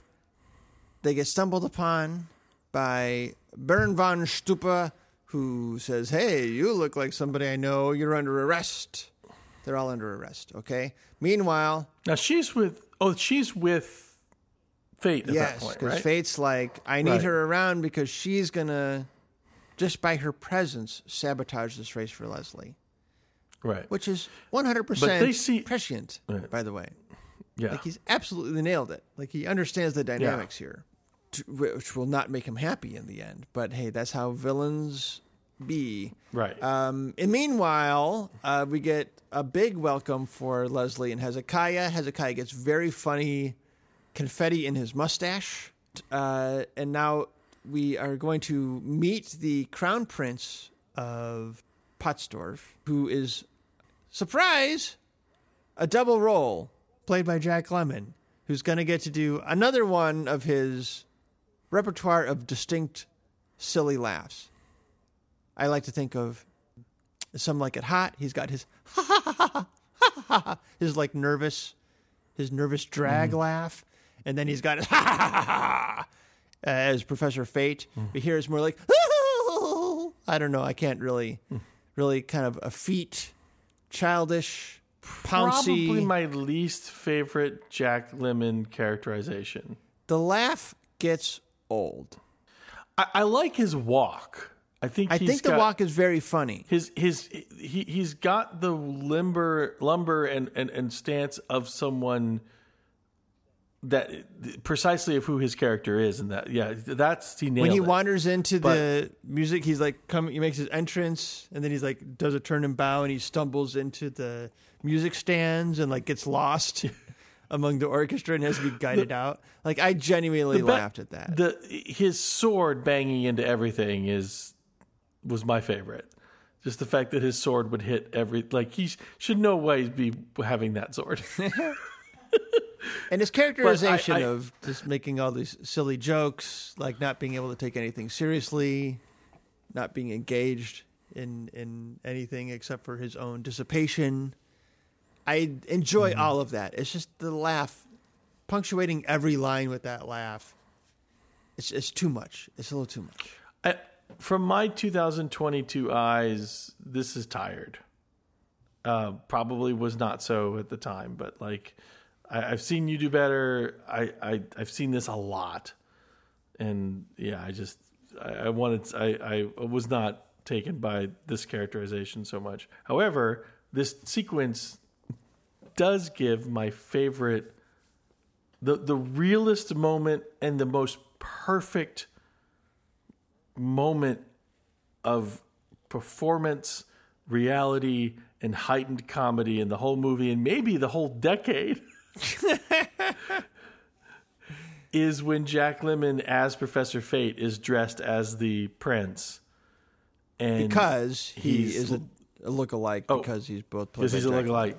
So that's that, and that's he's laying on the print he's laying on the prince's bed and all the Pekingese dogs are on Aren't those there. pugs? and he their pugs are Pekingese I I and and uh the one is right up next to his face and he keeps saying to get off the bed.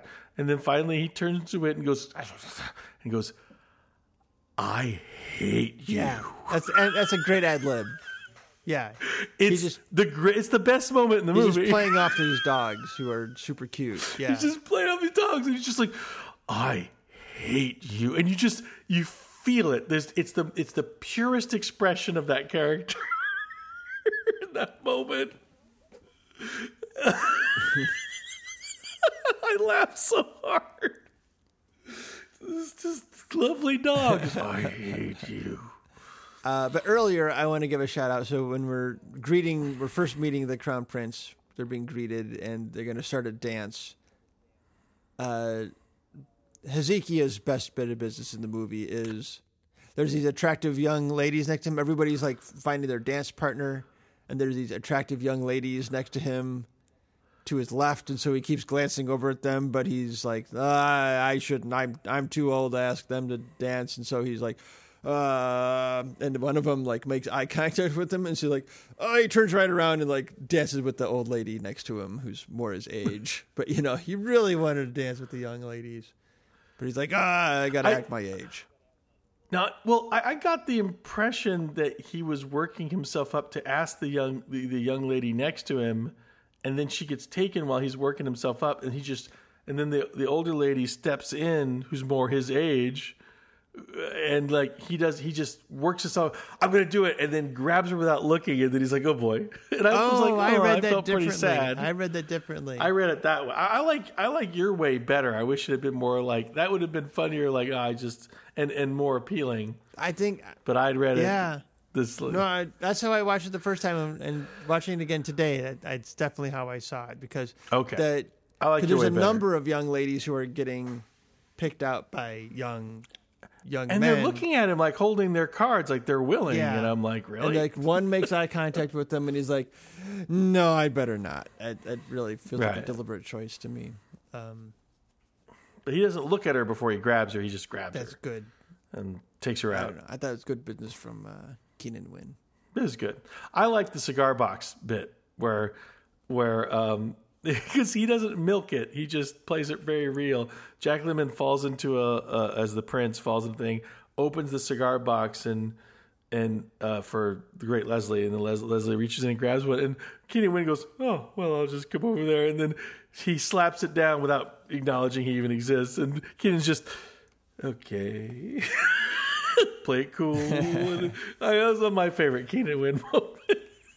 I'm glad you mentioned cigars. We didn't mention Maggie Yeah, and uh, Vivian Vance's character both smoke cigars in this movie. they're like they're stogie it up. cigars is a sign time. of we are emancipated, we are equal to men, but are still smoking like slender, feminine Yeah. cigars in a feminine way. And I think that's one of the cool things about this movie is like in contrast to Magnificent Men, Patricia, we first see her in in pants Mm-hmm. riding a motorcycle like a, as a tomboy who can dress up. Maggie will never do that. She's always in these magnificent Edith Head. You know, Yeah. she's very femme the entire movie. You know, Very femme. Like I don't need to act like a man in any way to show that I am equal to a man. Like I am going to be feminine the entire way. I don't know. I thought that was pretty awesome. Yeah, it was. I they showed her coughing on a cigar once, and I kept thinking, is that to show that she's not really up. To That's in the it. Saloon, like right? This. That's yeah, in the a, saloon. that's that's the sign that she's jealous. I made a note of that. That's when Oh, that's when she starts getting jealous of Dorothy Provine's character. That's like the 1st chink in her armor because before that she's all Mm-hmm. Yeah. Like striving, you know, showing her best side, Yeah. except for when she's loses a duel with um with Leslie at fencing. Because, you know, she's he happens to be physically stronger. But she's an international fencing champion, which A will come into play. Women's I'm international certain. Women's. fencing champion. Which I'm sure but we're coming up to the big fencing scene. Okay, all right. So I'm sure that yes, I'm sure we will bring that up again. Okay, so dancing scene. Now, Prince is done with dancing. He invites Great Leslie into the back room. They have a conversation. Um, Leslie shows his charm once again, where he's like, "I'm not so great." That's a, that's. He says something poetic about you know that's, that's a trifling title others have bestowed on me, but better Yeah. belongs on those long dead. And he leaves the the crown prince speechless. And again, it's just like by sh- it's like a humble brag, right? Like by showing Yeah. by showing how humble I am, I'm showing how great I am. well, that's the great. Le- the great Leslie is a walking humble yeah. brag. Yeah, exactly. um, and uh, where are we? Oh, so then it's bedtime. Okay. Bedtime for Bonzo, for the crown prince, who's too drunk. A lot of times. Um, and he wants to know who's going to tuck him in and gives a very long, searching look at Leslie. I noticed that. I'm like, are they? They're gonna. They, And like, oh, I thought Jack Lemmon was playing this character as childlike.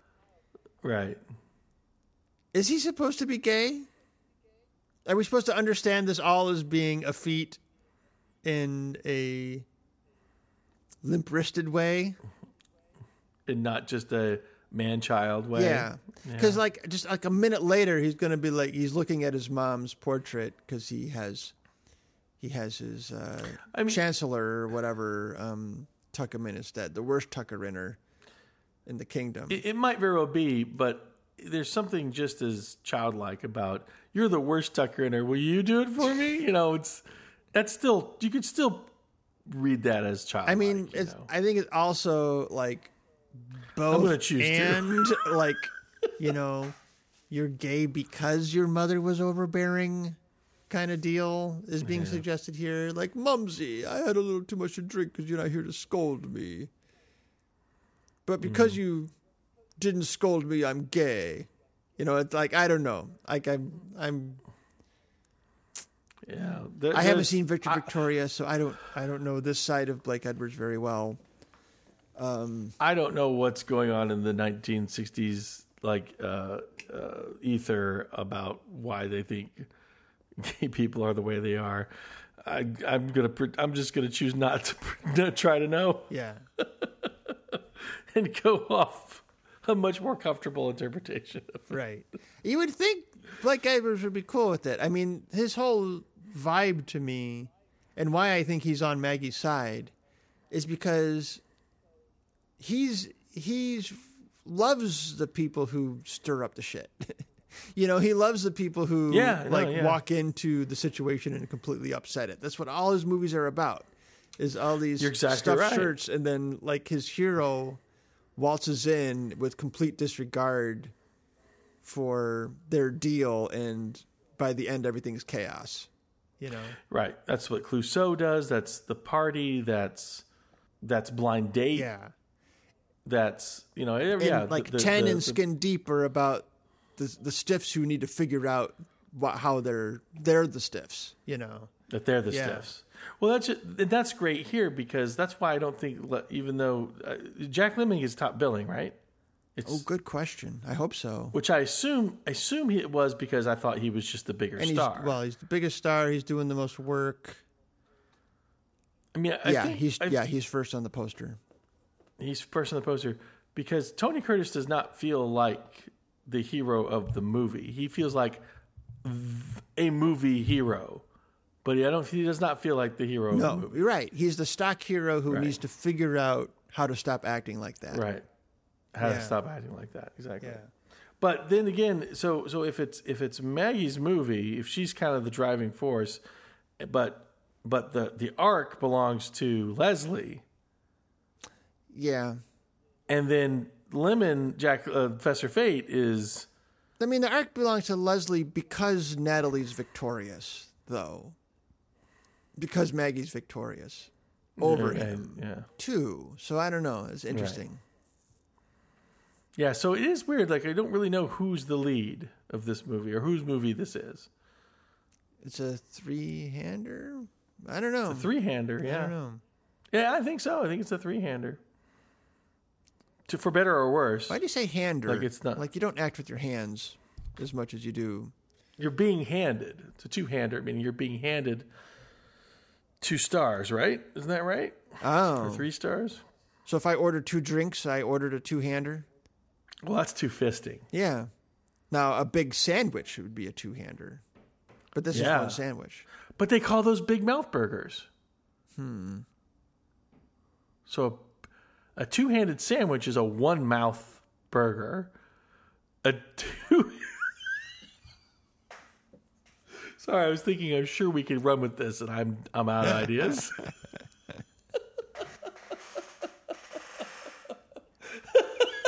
All right, we were somewhere. Oh, uh, okay. So getting tucked in, Yeah, uh, secret passage in the wall.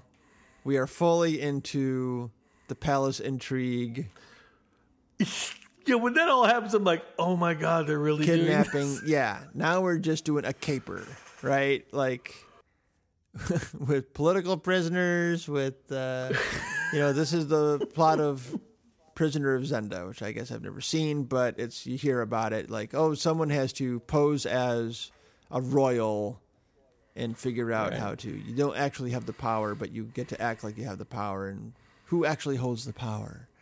Um, one of those deals because the deal is they want to get this fop out of the way. They want to install uh, Professor Fate for the coronation so that he can name the conspirators as chancellor, and then he'll abdicate, and then they're actually in power. Uh, so it's all part of that Right. all all a plot, and uh, and now it's just like a little Errol Flynn movie or something. I don't know. It's like a campy version of that, Yeah. um, which I'm fine with this section. I actually find this section to be fun, even though it's a little light on jokes. It's just it's it's camp. It's like a it's like Batman. It's like they're doing what would be a straight plot, Yeah. but everything is done a little bit silly. You know. Right. um, Peter Peter Well, again, Falk disguising himself as a priest to sneak in. There's no joke there except in the manner in which he's going to do it. Right. The fact that he's walking and then when he's sneaking, he goes back to his weird like crab walk. yeah, That he does. yeah. and then you know to pose the bless me, bless you, my son, and then he's going to hit him on the head with a pipe. Right. Exactly. and this is all pretty fun and it's all leading to uh, max doing something unexpected and that is figuring out the plot freeing the great leslie who uh, professor fate has conspired to have arrested so that he'll be out of the race. But max is like well i have to help professor fate and who can help him better than the great leslie? So he goes unbeknownst to himself, working against his boss's wishes, and goes and frees the great Leslie from his prison cell. Uh, meanwhile, Maggie has uh, intrepidly escaped from her own cell, but immediately fall into the arms of Baron von Stuppe. And she does it by getting semi naked. She gets yes, because she uses her own clothes as the rope uh, right. ladder or whatever. Which these these moments I go, yes, she's intrepidly used her resources to be able to escape, and like, but a man wrote this. A man wrote this. That's true. But we're gonna get some beefcake with our cheesecake because we are Tony Curtis sweaty is going to take off his shirt, not his shoes, but his shirt to swim across a moat uh, to go rescue everybody. Mm-hmm. and have a very gentlemanly duel with Baron von Stuppe. Okay, I want to talk about this because a couple things happened Yeah. here. I just watched The Princess Bride yesterday, Mm, yeah. and there's a couple things happen here that The Princess Bride calls back to. And that is like the very gentlemanly duel where they pay each other compliments. You know, here they switch Right. weapons. Um, Right. But like they, you know, giving the other the opportunity to take advantage in a dishonorable way as you're basically giving up your weapon. Uh, and the other not taking it because they respect the other's skill too much, right? And Right. then, um, when you realize you're about to lose, cowardly, in a cowardly manner, just turning, suddenly turning and running away. Like both of those beats Yeah. um, are echoed in the Princess Yeah. Bride, which I thought was funny. I just, just by coincidence, because Floyd uh, picked it for movie night. I just watched these two movies two nights in a row. The person who turns and runs away is Christopher Guest, who's married to Jamie Lee Curtis. Who's a half hermaphrodite Tony because Curtis. of Tony Curtis is tucking Jack Lemmon into bed. because of what happened We under that blanket it. in Alaska in the Great Race. Right. It all connects. It I think that proves the theory. I think we just proved it. yeah. yeah. I think, I think the polar bear is probably involved. Like he probably contributed a chromosome. Well, that's how they how they kept warm. Had to be that polar bear. Okay, so the duel itself. Polar bear rug joke. Polar bear rug joke. There's got to be one. All right, I got to ask. In the duel, which is between Leslie and Baron von Stuppe, Leslie is uh, has already bested the international women's fencing champion, and now he's up against Mm-hmm. Pottsdorf's finest swordsman. We learned earlier, Mm-hmm. and I gotta say, what's his name? Is Baron von Stuppe? Ross Martin. Thank you, Ross Martin. Looks awesome in this fencing scene. he does. I mean, he's a very He handsome. Mm-hmm. man. He's dressed in this really cool silk shirt. Mm-hmm. He looks suave as hell, while evil. He's handsome in a very interesting way. Like he like he's not classically handsome, but he looks he he's handsome in that kind of do I want to say like animalist like a really like yeah not he- quite rugged, but know. like yeah, like kind of a oh, Rugged. bad cat kind of. yeah he's got a bad cat sexy vibe Yeah. yeah, totally And he's very cat-like in his movement. Like he's very agile and kind of like kinda- supple in his movements. Satin purple shirt he's got going yeah, on I mean, he looks like Yeah. a guy who could kill you with the sword in this scene. yeah totally absolutely Tony Curtis, and I'm not trying to rag on the guy. okay, all right, respect here. greased, greased ham and a napkin well, he's not in a napkin because he's shirtless throughout the scene. well I mean I was trying to think of the white thing Oh, I okay. was trying to.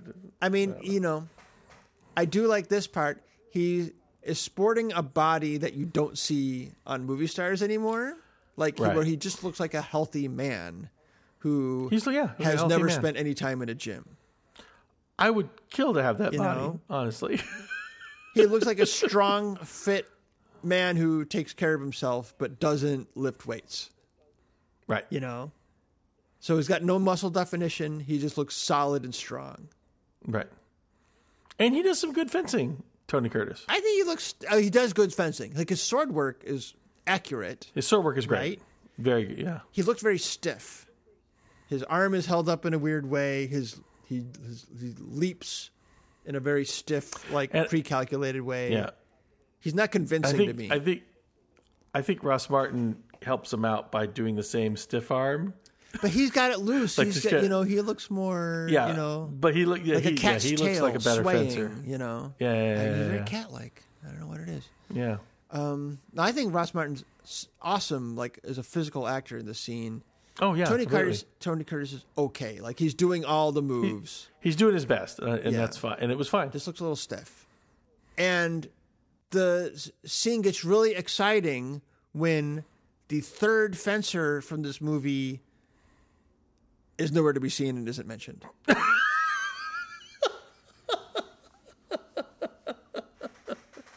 Yeah, if Natalie Wood had come into that scene, how great would that have been? Giving him cause to run because off, right? international women's fencing champion Maggie Dubois is in a torture chamber being threatened by a poker painted red so that it looks like it's glowing hot. And a And bit that would not play uh, after 19 uh, w- w- with the invention of color film. Like this is And then she throws herself in front of Hezekiah, which I kind of wanted to see a scene where Hezekiah like acknowledges, like like changes his mind about her. oh after yeah, that. because she's But, you willing know, to take the red hot poker. Yeah, yeah for Hezekiah. Yeah. Yeah. Um, but she never gets a sword in her hand. With uh, at, at this part of the movie, You know, which a red hot poker is the same shape she could have grabbed the poker and used some cool. fencing moves. That would have been cool. Oh my god, the sexual politics and all the visuals would have been such a paper to write in I college. know. But you know, in this movie that's kind of progressive, like here's the moment of casual sexism where it's like she doesn't get to partake in Well, the fencing when it counts.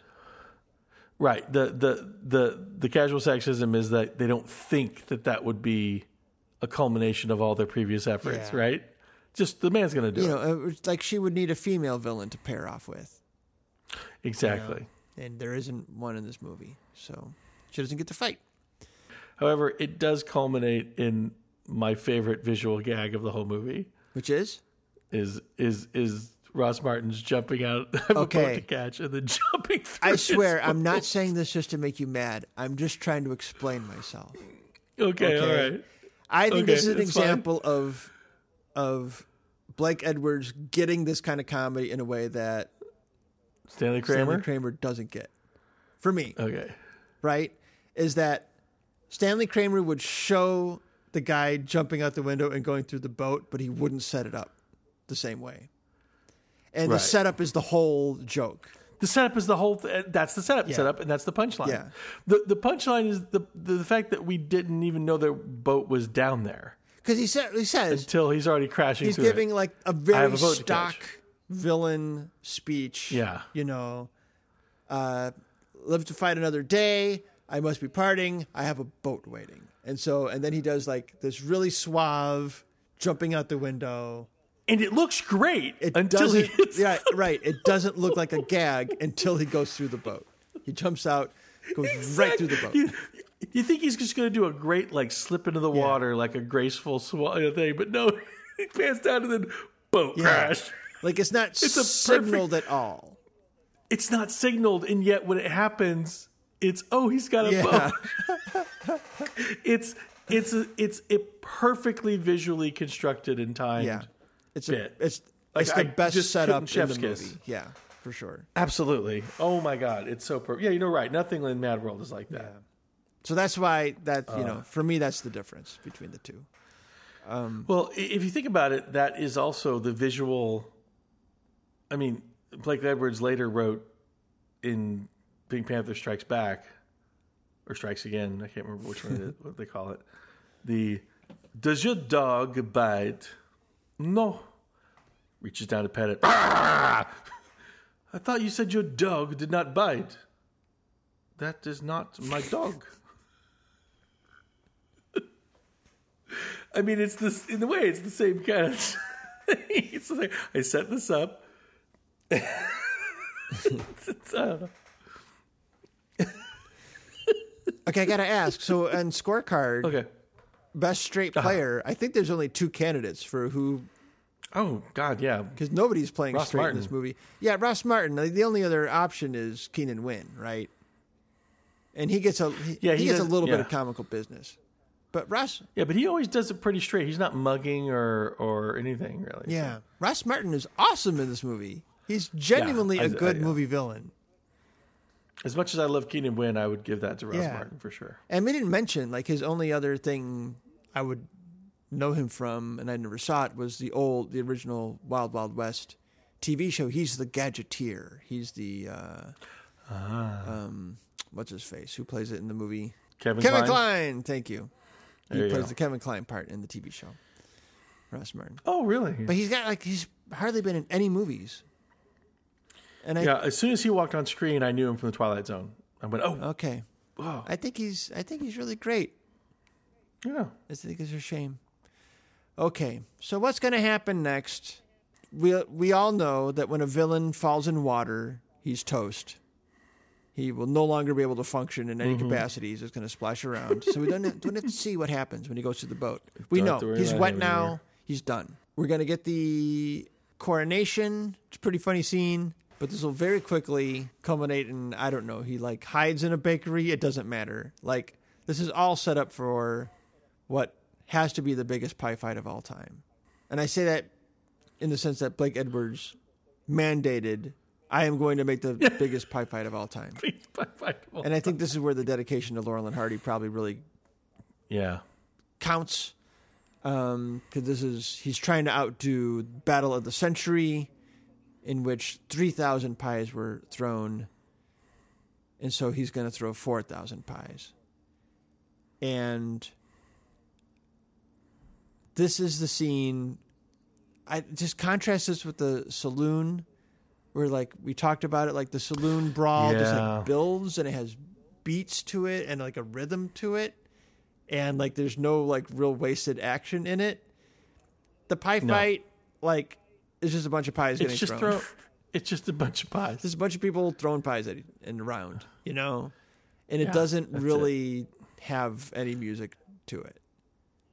Empty spectacle is that is the that's how you describe that scene. It's it's spectacle for sure. Oh, t- pies keep getting thrown, but Like all those extras dressed as chefs, they're just like aimlessly throwing pies. Like there's no, oh, I'm mad at you, and so I'm gonna get my come up and at you, but you ducked, and so I hit the other guy. We start with that, but it doesn't. It's not building right, you know. I watched No. Battle of the Century today. It's not an especially funny pie fight. you know, I love Laurel and Hardy. This would not make my top 50 Laurel and Hardy movies, Top you know, oh or whatever, you know, like I wouldn't, it's not a standout to me. Uh, it doesn't even approach the Three Stooges, which I think is probably like in terms of like hitting the fancy society lady to the point where she's so mad that she's going to throw Right. a pie at you, as unbecoming as that is. Like that's the those slow burn moments are how these pie fight scenes work. You know, Right. like I can't believe how much you just humiliated me. Like it, this this movie this this scene doesn't take the time to do that right. I don't know. no. It's it's it's it's Natalie Wood gets the most mad that she get hit with a pie, and it's just kind of it doesn't. There's no build to it. I don't know, right. and it is funny. Of people coming up. It is funny. Leslie walking through the scene in his all white costume and not And getting any on it, which is pretty amazing. Yeah, I, I was more impressed with just them being able to shoot that and not getting. Yeah, there's on. one spot I I watched it again very I saw carefully. it. One little red I spot gets it, on it. The first time I was like, how did they get it? How did they get the takes? You know, because if he did get any on him, he has to go change. You know, Yeah, that, that, the all white suit. Yeah. Yeah. totally. and so that gag works, Yeah, it does. but the rest of it really doesn't. if it, if if it wasn't for waiting for Leslie to get anything on him, Yeah. yeah. Otherwise, it's just mayhem for mayhem, and it's not even really doesn't feel like mayhem. It just feels like I mean, everybody's already And- suffered so much indignity at this point that there's none to lose by getting hit with the pie. I think that's the problem right, with it. exactly. uh, except for Leslie. You know, he's the only one. who- The fact that Maggie gets hit with a pie, she's already like say she's already in her underwear, wearing an officer's coat to conceal herself. Like with everything she's been through, Right. like getting hit with face with the pie is not the worst that's happened to her today. No, not at all. so I don't know. And they should probably just be like whipped cream pies. Like I don't. Yeah, they should just be whipped cream pies. Why do they actually have to go the full? Yeah, Yeah. So uh, I'm not, I didn't even translate the money, but this is like an incredibly expensive scene. Uh, Leonard, Leonard Maltin said compared the Great Race pie fight to the Battle of the Century and determined that Laurel and Hardy's pacing was far superior and that more modern films suffered. The more modern film suffered from a quote incomplete understanding of slapstick. While the 1927 pie fight remains quote one of the great scenes of all screen comedy. I mean, it's better according than to this. Wikipedia. Um, Yeah, it doesn't. I I still I I would count the Three Stooges one as is better than that. Even. Exactly. But really, how could it be if it's just pies getting thrown? I mean, you need the narrative stakes in not being hit. Like, again, I one of my favorite moments uh, in in all these old is in the horn blows at midnight when Jack Benny in the climax is being dragged through the giant um, mechanical advertisement for coffee. It's got a giant glass teapot that's draining liquid out, pouring, pouring, and Jack Benny gets sucked in, and they keep saying, "He's oh no, he's falling in the pot. I'm falling in the pot." oh no, he's getting sucked down the tube. He's getting, and then he's uh, and then like he's gonna fall, and then like he's hanging on, and all the coffee's rolling over him, and he goes, "I'm getting wet." it's, the, it's like, uh, yeah, because that's the most critical thing for you right now, and that's what was funny. There's was pie all over my face. Yeah. Exactly, and that, but yeah, here it's kind of it's like it's like, well, why why does it matter? All right, we need to end this thing. Okay, they get out of Pottsdorf. Race is back on. We have spent a little too long here. they do stop So to clean up. Maggie is kind of throwing off mixed signals. She's posing provocatively, trying to make sure her shoulders are exposed and her blanket uh, as she sings, pulls out the guitar. Because Hezekiah wisely says, "Ah, I better go. Let you two fuck." and so she sings uh, Mancini's bid at Oscar Brass with "The Sweetheart True." Is that the name of the song? No, Tree. Sweetheart no Tree. idea. It grows in the forest somewhere. Yeah, I wrote down all the. That's it. Yeah, Yeah. the sweetheart. And I gotta say, gotta be. this ain't no Moon River. Oh no, in terms of songs that just come out of nowhere for the heroine to sing uh, and for Mancini to show off his songwriting chops. and lest you don't get them all, they immediately bring out the titles, lyrics printed at the bottom of the screen with the bouncing that ball. That was good. Like, hey, remember what kind of movie this is trying to be? Right, you know? exactly. We're not going to get earnest on you all yeah, we're not taking any of this too seriously, right? Like, we're here to have a good time, folks. And Now we'd already heard this song in the overture, and I wrote down all the lyrics because I was like, "Really? Is that what they said?" Well, there is one line So, that, you know, when she's wrapped in that blanket uh, playing this song, I'm thinking uh, there's two big blossoms of white I wouldn't mind bursting into sight.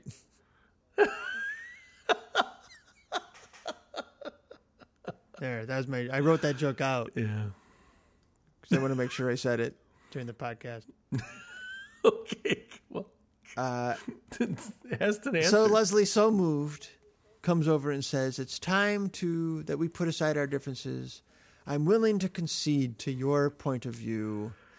Therefore, we are getting it on, right?" And right. she's like, "Hey, hold on, it's not that easy," and she's not really going to explain herself until they're dressed in driving uh, She gives him a nice into, smack across the into face. Paris. Uh, And they're going to have this whole argument like, uh oh, battle of the sexes. Here we go. Will they, won't Hez- they? Hezekiah feeling like the biggest third wheel. Yeah. Oh boy. And uh, it comes down to uh, she finds um, Leslie arrogant, that he assumes that uh, she will uh, accede to his uh, advances as soon as he ex- just simply parrots her point of view. And I think she's right. I think I think the Oh, writing does well by Maggie here. I got to say. yeah, far more than poor Patricia in Magnificent Yeah. Men. The writing completely abandoned her. Yeah. And, and- No, this stretch of the movie is about her and Leslie, not about Leslie and Yeah. Professor Fate. Um, We enter Paris. Suddenly, even though we're in a city and presumably going slower because of it, um, now everyone's wearing awesome goggles, which we didn't see before. uh, designed by Edith Head, along with everything else. Here we get a little bit of tension for me where Blake is showing a little bit of Maggie being in over her head. In that she's like, turn right here, I know Paris. And he's like, if I go that way, I'll be on the certain steps with the French name. And then that sets up a gag where we cut to Professor Fate and Max bouncing down these stairs and being very unhappy. And of course, Max is, or uh, Professor Fate, like looks angrily at Max because he's bouncing.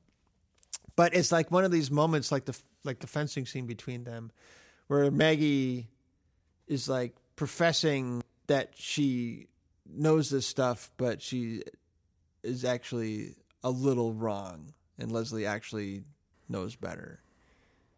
Well, there's that whole conversation when the Stanley Steamer dies, when he says, when she says, "Well, you know, you have to admit you did choose this car," and she goes, "I didn't choose the car. The Sentinel chose Yeah, the car." right. I was like, "Yeah, but you knew it was a wrong car." And now you're just abdicating your. They were, you Yeah. know, doing that, throwing that stuff back and Yeah. forth.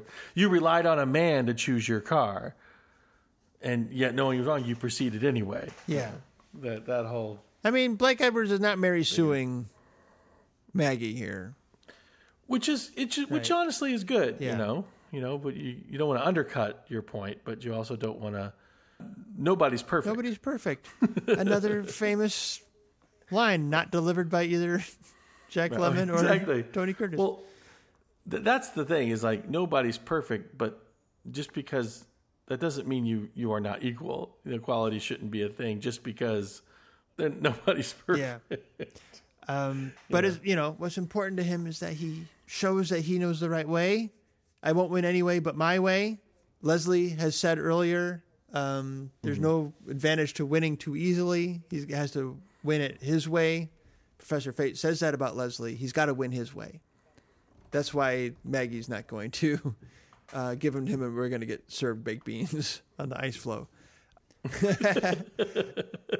Professor Fate says here, I won't win anyway, but my way after what's about to happen, because Leslie is going to let go of his ideal in a way that Professor Fate can't. Right. Right. This is you come back to the Right. hero. the villain will um, will all you know never let Yeah. go that's the The hero understands he needs to change tack, and Leslie says, "I'm going to prove that I love you. I'm going to show that winning the race isn't everything to me, and so I'm going to stop here."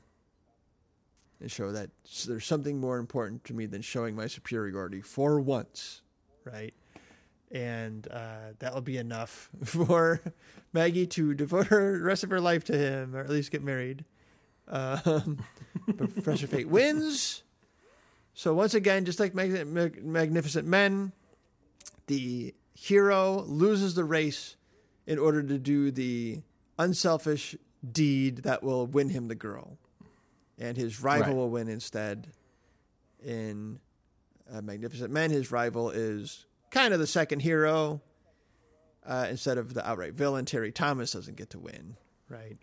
no. But here, the Terry-Thomas uh, equivalent, Professor Fate, wins the race, is immediately outraged. I refuse to accept. You cheated. You let me win. You cheated. I challenge you to another race immediately. I won on your terms. Yeah. I won't win anyway but my way.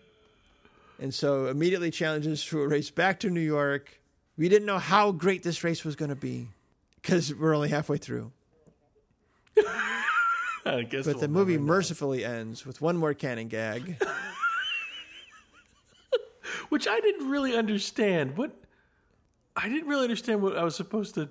Did it fall on Leslie, or did it just miss and hit the tower? Yeah, we don't know Like, exactly what. What was I supposed to take from right. that? So they're starting the race was no back to New York. So they're just turning around, going the other way. Leslie's car is now a just married car with Maggie with him. Professor Fate's plan was just to straight up murder Leslie in front of all these Yeah. Parisians. Right. And then drive. That's how I'm gonna win. drive, drive uh, take a leisurely drive back to New York. next couple So. Les- Leslie go first, hit the button, Max shoots the cannon, instead knocks down the Eiffel Tower. We don't know exactly how. Possibly killing hundreds, if not thousands, of people. in addition to destroying a world landmark, doing the job that alien invasions are supposed to be doing later in history. And that's the end of the movie. We get the the end card with a really ornate, scribbly Yeah. thing around it that somebody, the editor, decided this movie's too fucking long. We're not waiting to watch the scribble being done. so you were bothered by Yeah, that too. this isn't. I was like, hey, the thing's not Yeah. finished. I know I don't need it to be symmetrical. Like we're fucking fading Yeah, out just- now. I have to take a piss like a racehorse. I'm going up. I can't, st- as Patton Oswalt said, I can't miss another one of my kids' recitals. this movie's ending. I can't sit here in this room and keep eating 2 a.m. eating red vines and cuckoo I have to end it. Wow. Hey, you know, speaking of Patton Oswalt, I, you know, on the new Mystery Science Theater, Patton Oswalt plays TV's son of TV's Frank, but they call him Max, and I always wondered why they chose Max, and I, as a name, uh, I thought maybe it was like you know Max from from The Grinch Stole Christmas. He's a toady kind of name. Obviously, Max is here, in but then the Great Race has repeatedly Jack Lemmon saying "Push the button, Max," and I couldn't help think.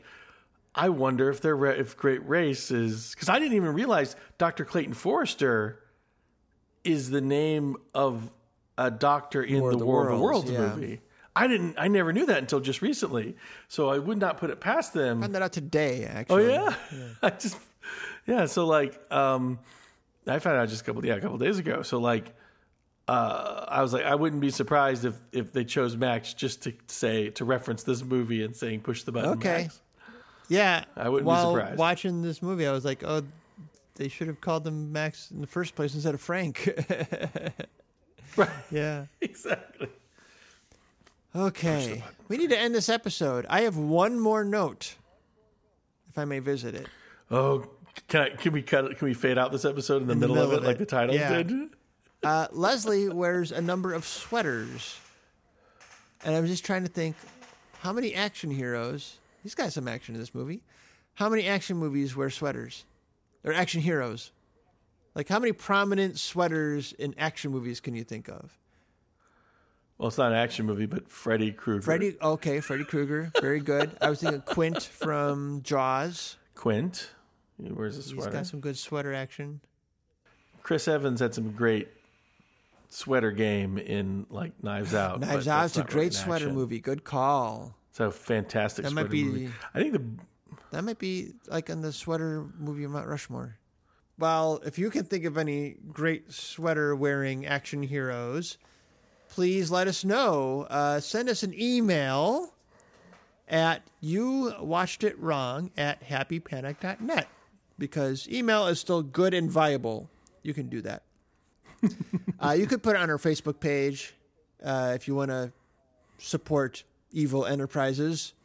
Um, we have one there. We also have a Twitter feed. There is with the letter U. Watched it wrong. Um, I'm Siggy Llama, two G's, two L's, one A, M, M, M.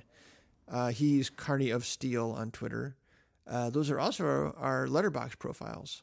which is really where you should get Yeah. us because that's where we're the most But you can't like send us a DM on Letterboxd. So uh, you could make a list, a Letterboxd list of sweater wearing action movies, and then email us great. the link to that list. That'd be the best. Actually, let's do that. That's your assignment. Um, or leave us a review on iTunes and a rating that helps people find us and makes us feel good. Uh, anything else? What's coming up next? We teased it. We mentioned it. Next up is the follow up to those magnificent men and their flying machines. We can't get enough of it, folks. We're getting the sequel. It's those daring young men and their jaunty jalopies. Also, 1969.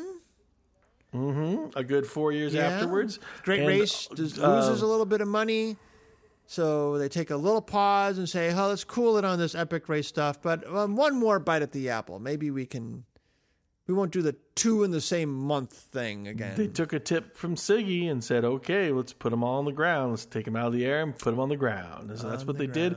The movie's also under the title Monte Carlo or Bust. If you're going to go, uh, if you're renting it from Apple, uh, it's uh, there as those daring young men. But if you uh, go most other places, it's Monte Carlo or bust. Well, you can So hey, consult the metadata of our next episode to know for sure if we do it right. And If you thought race make one great, you watched it wrong. You watched it wrong. Wacky races!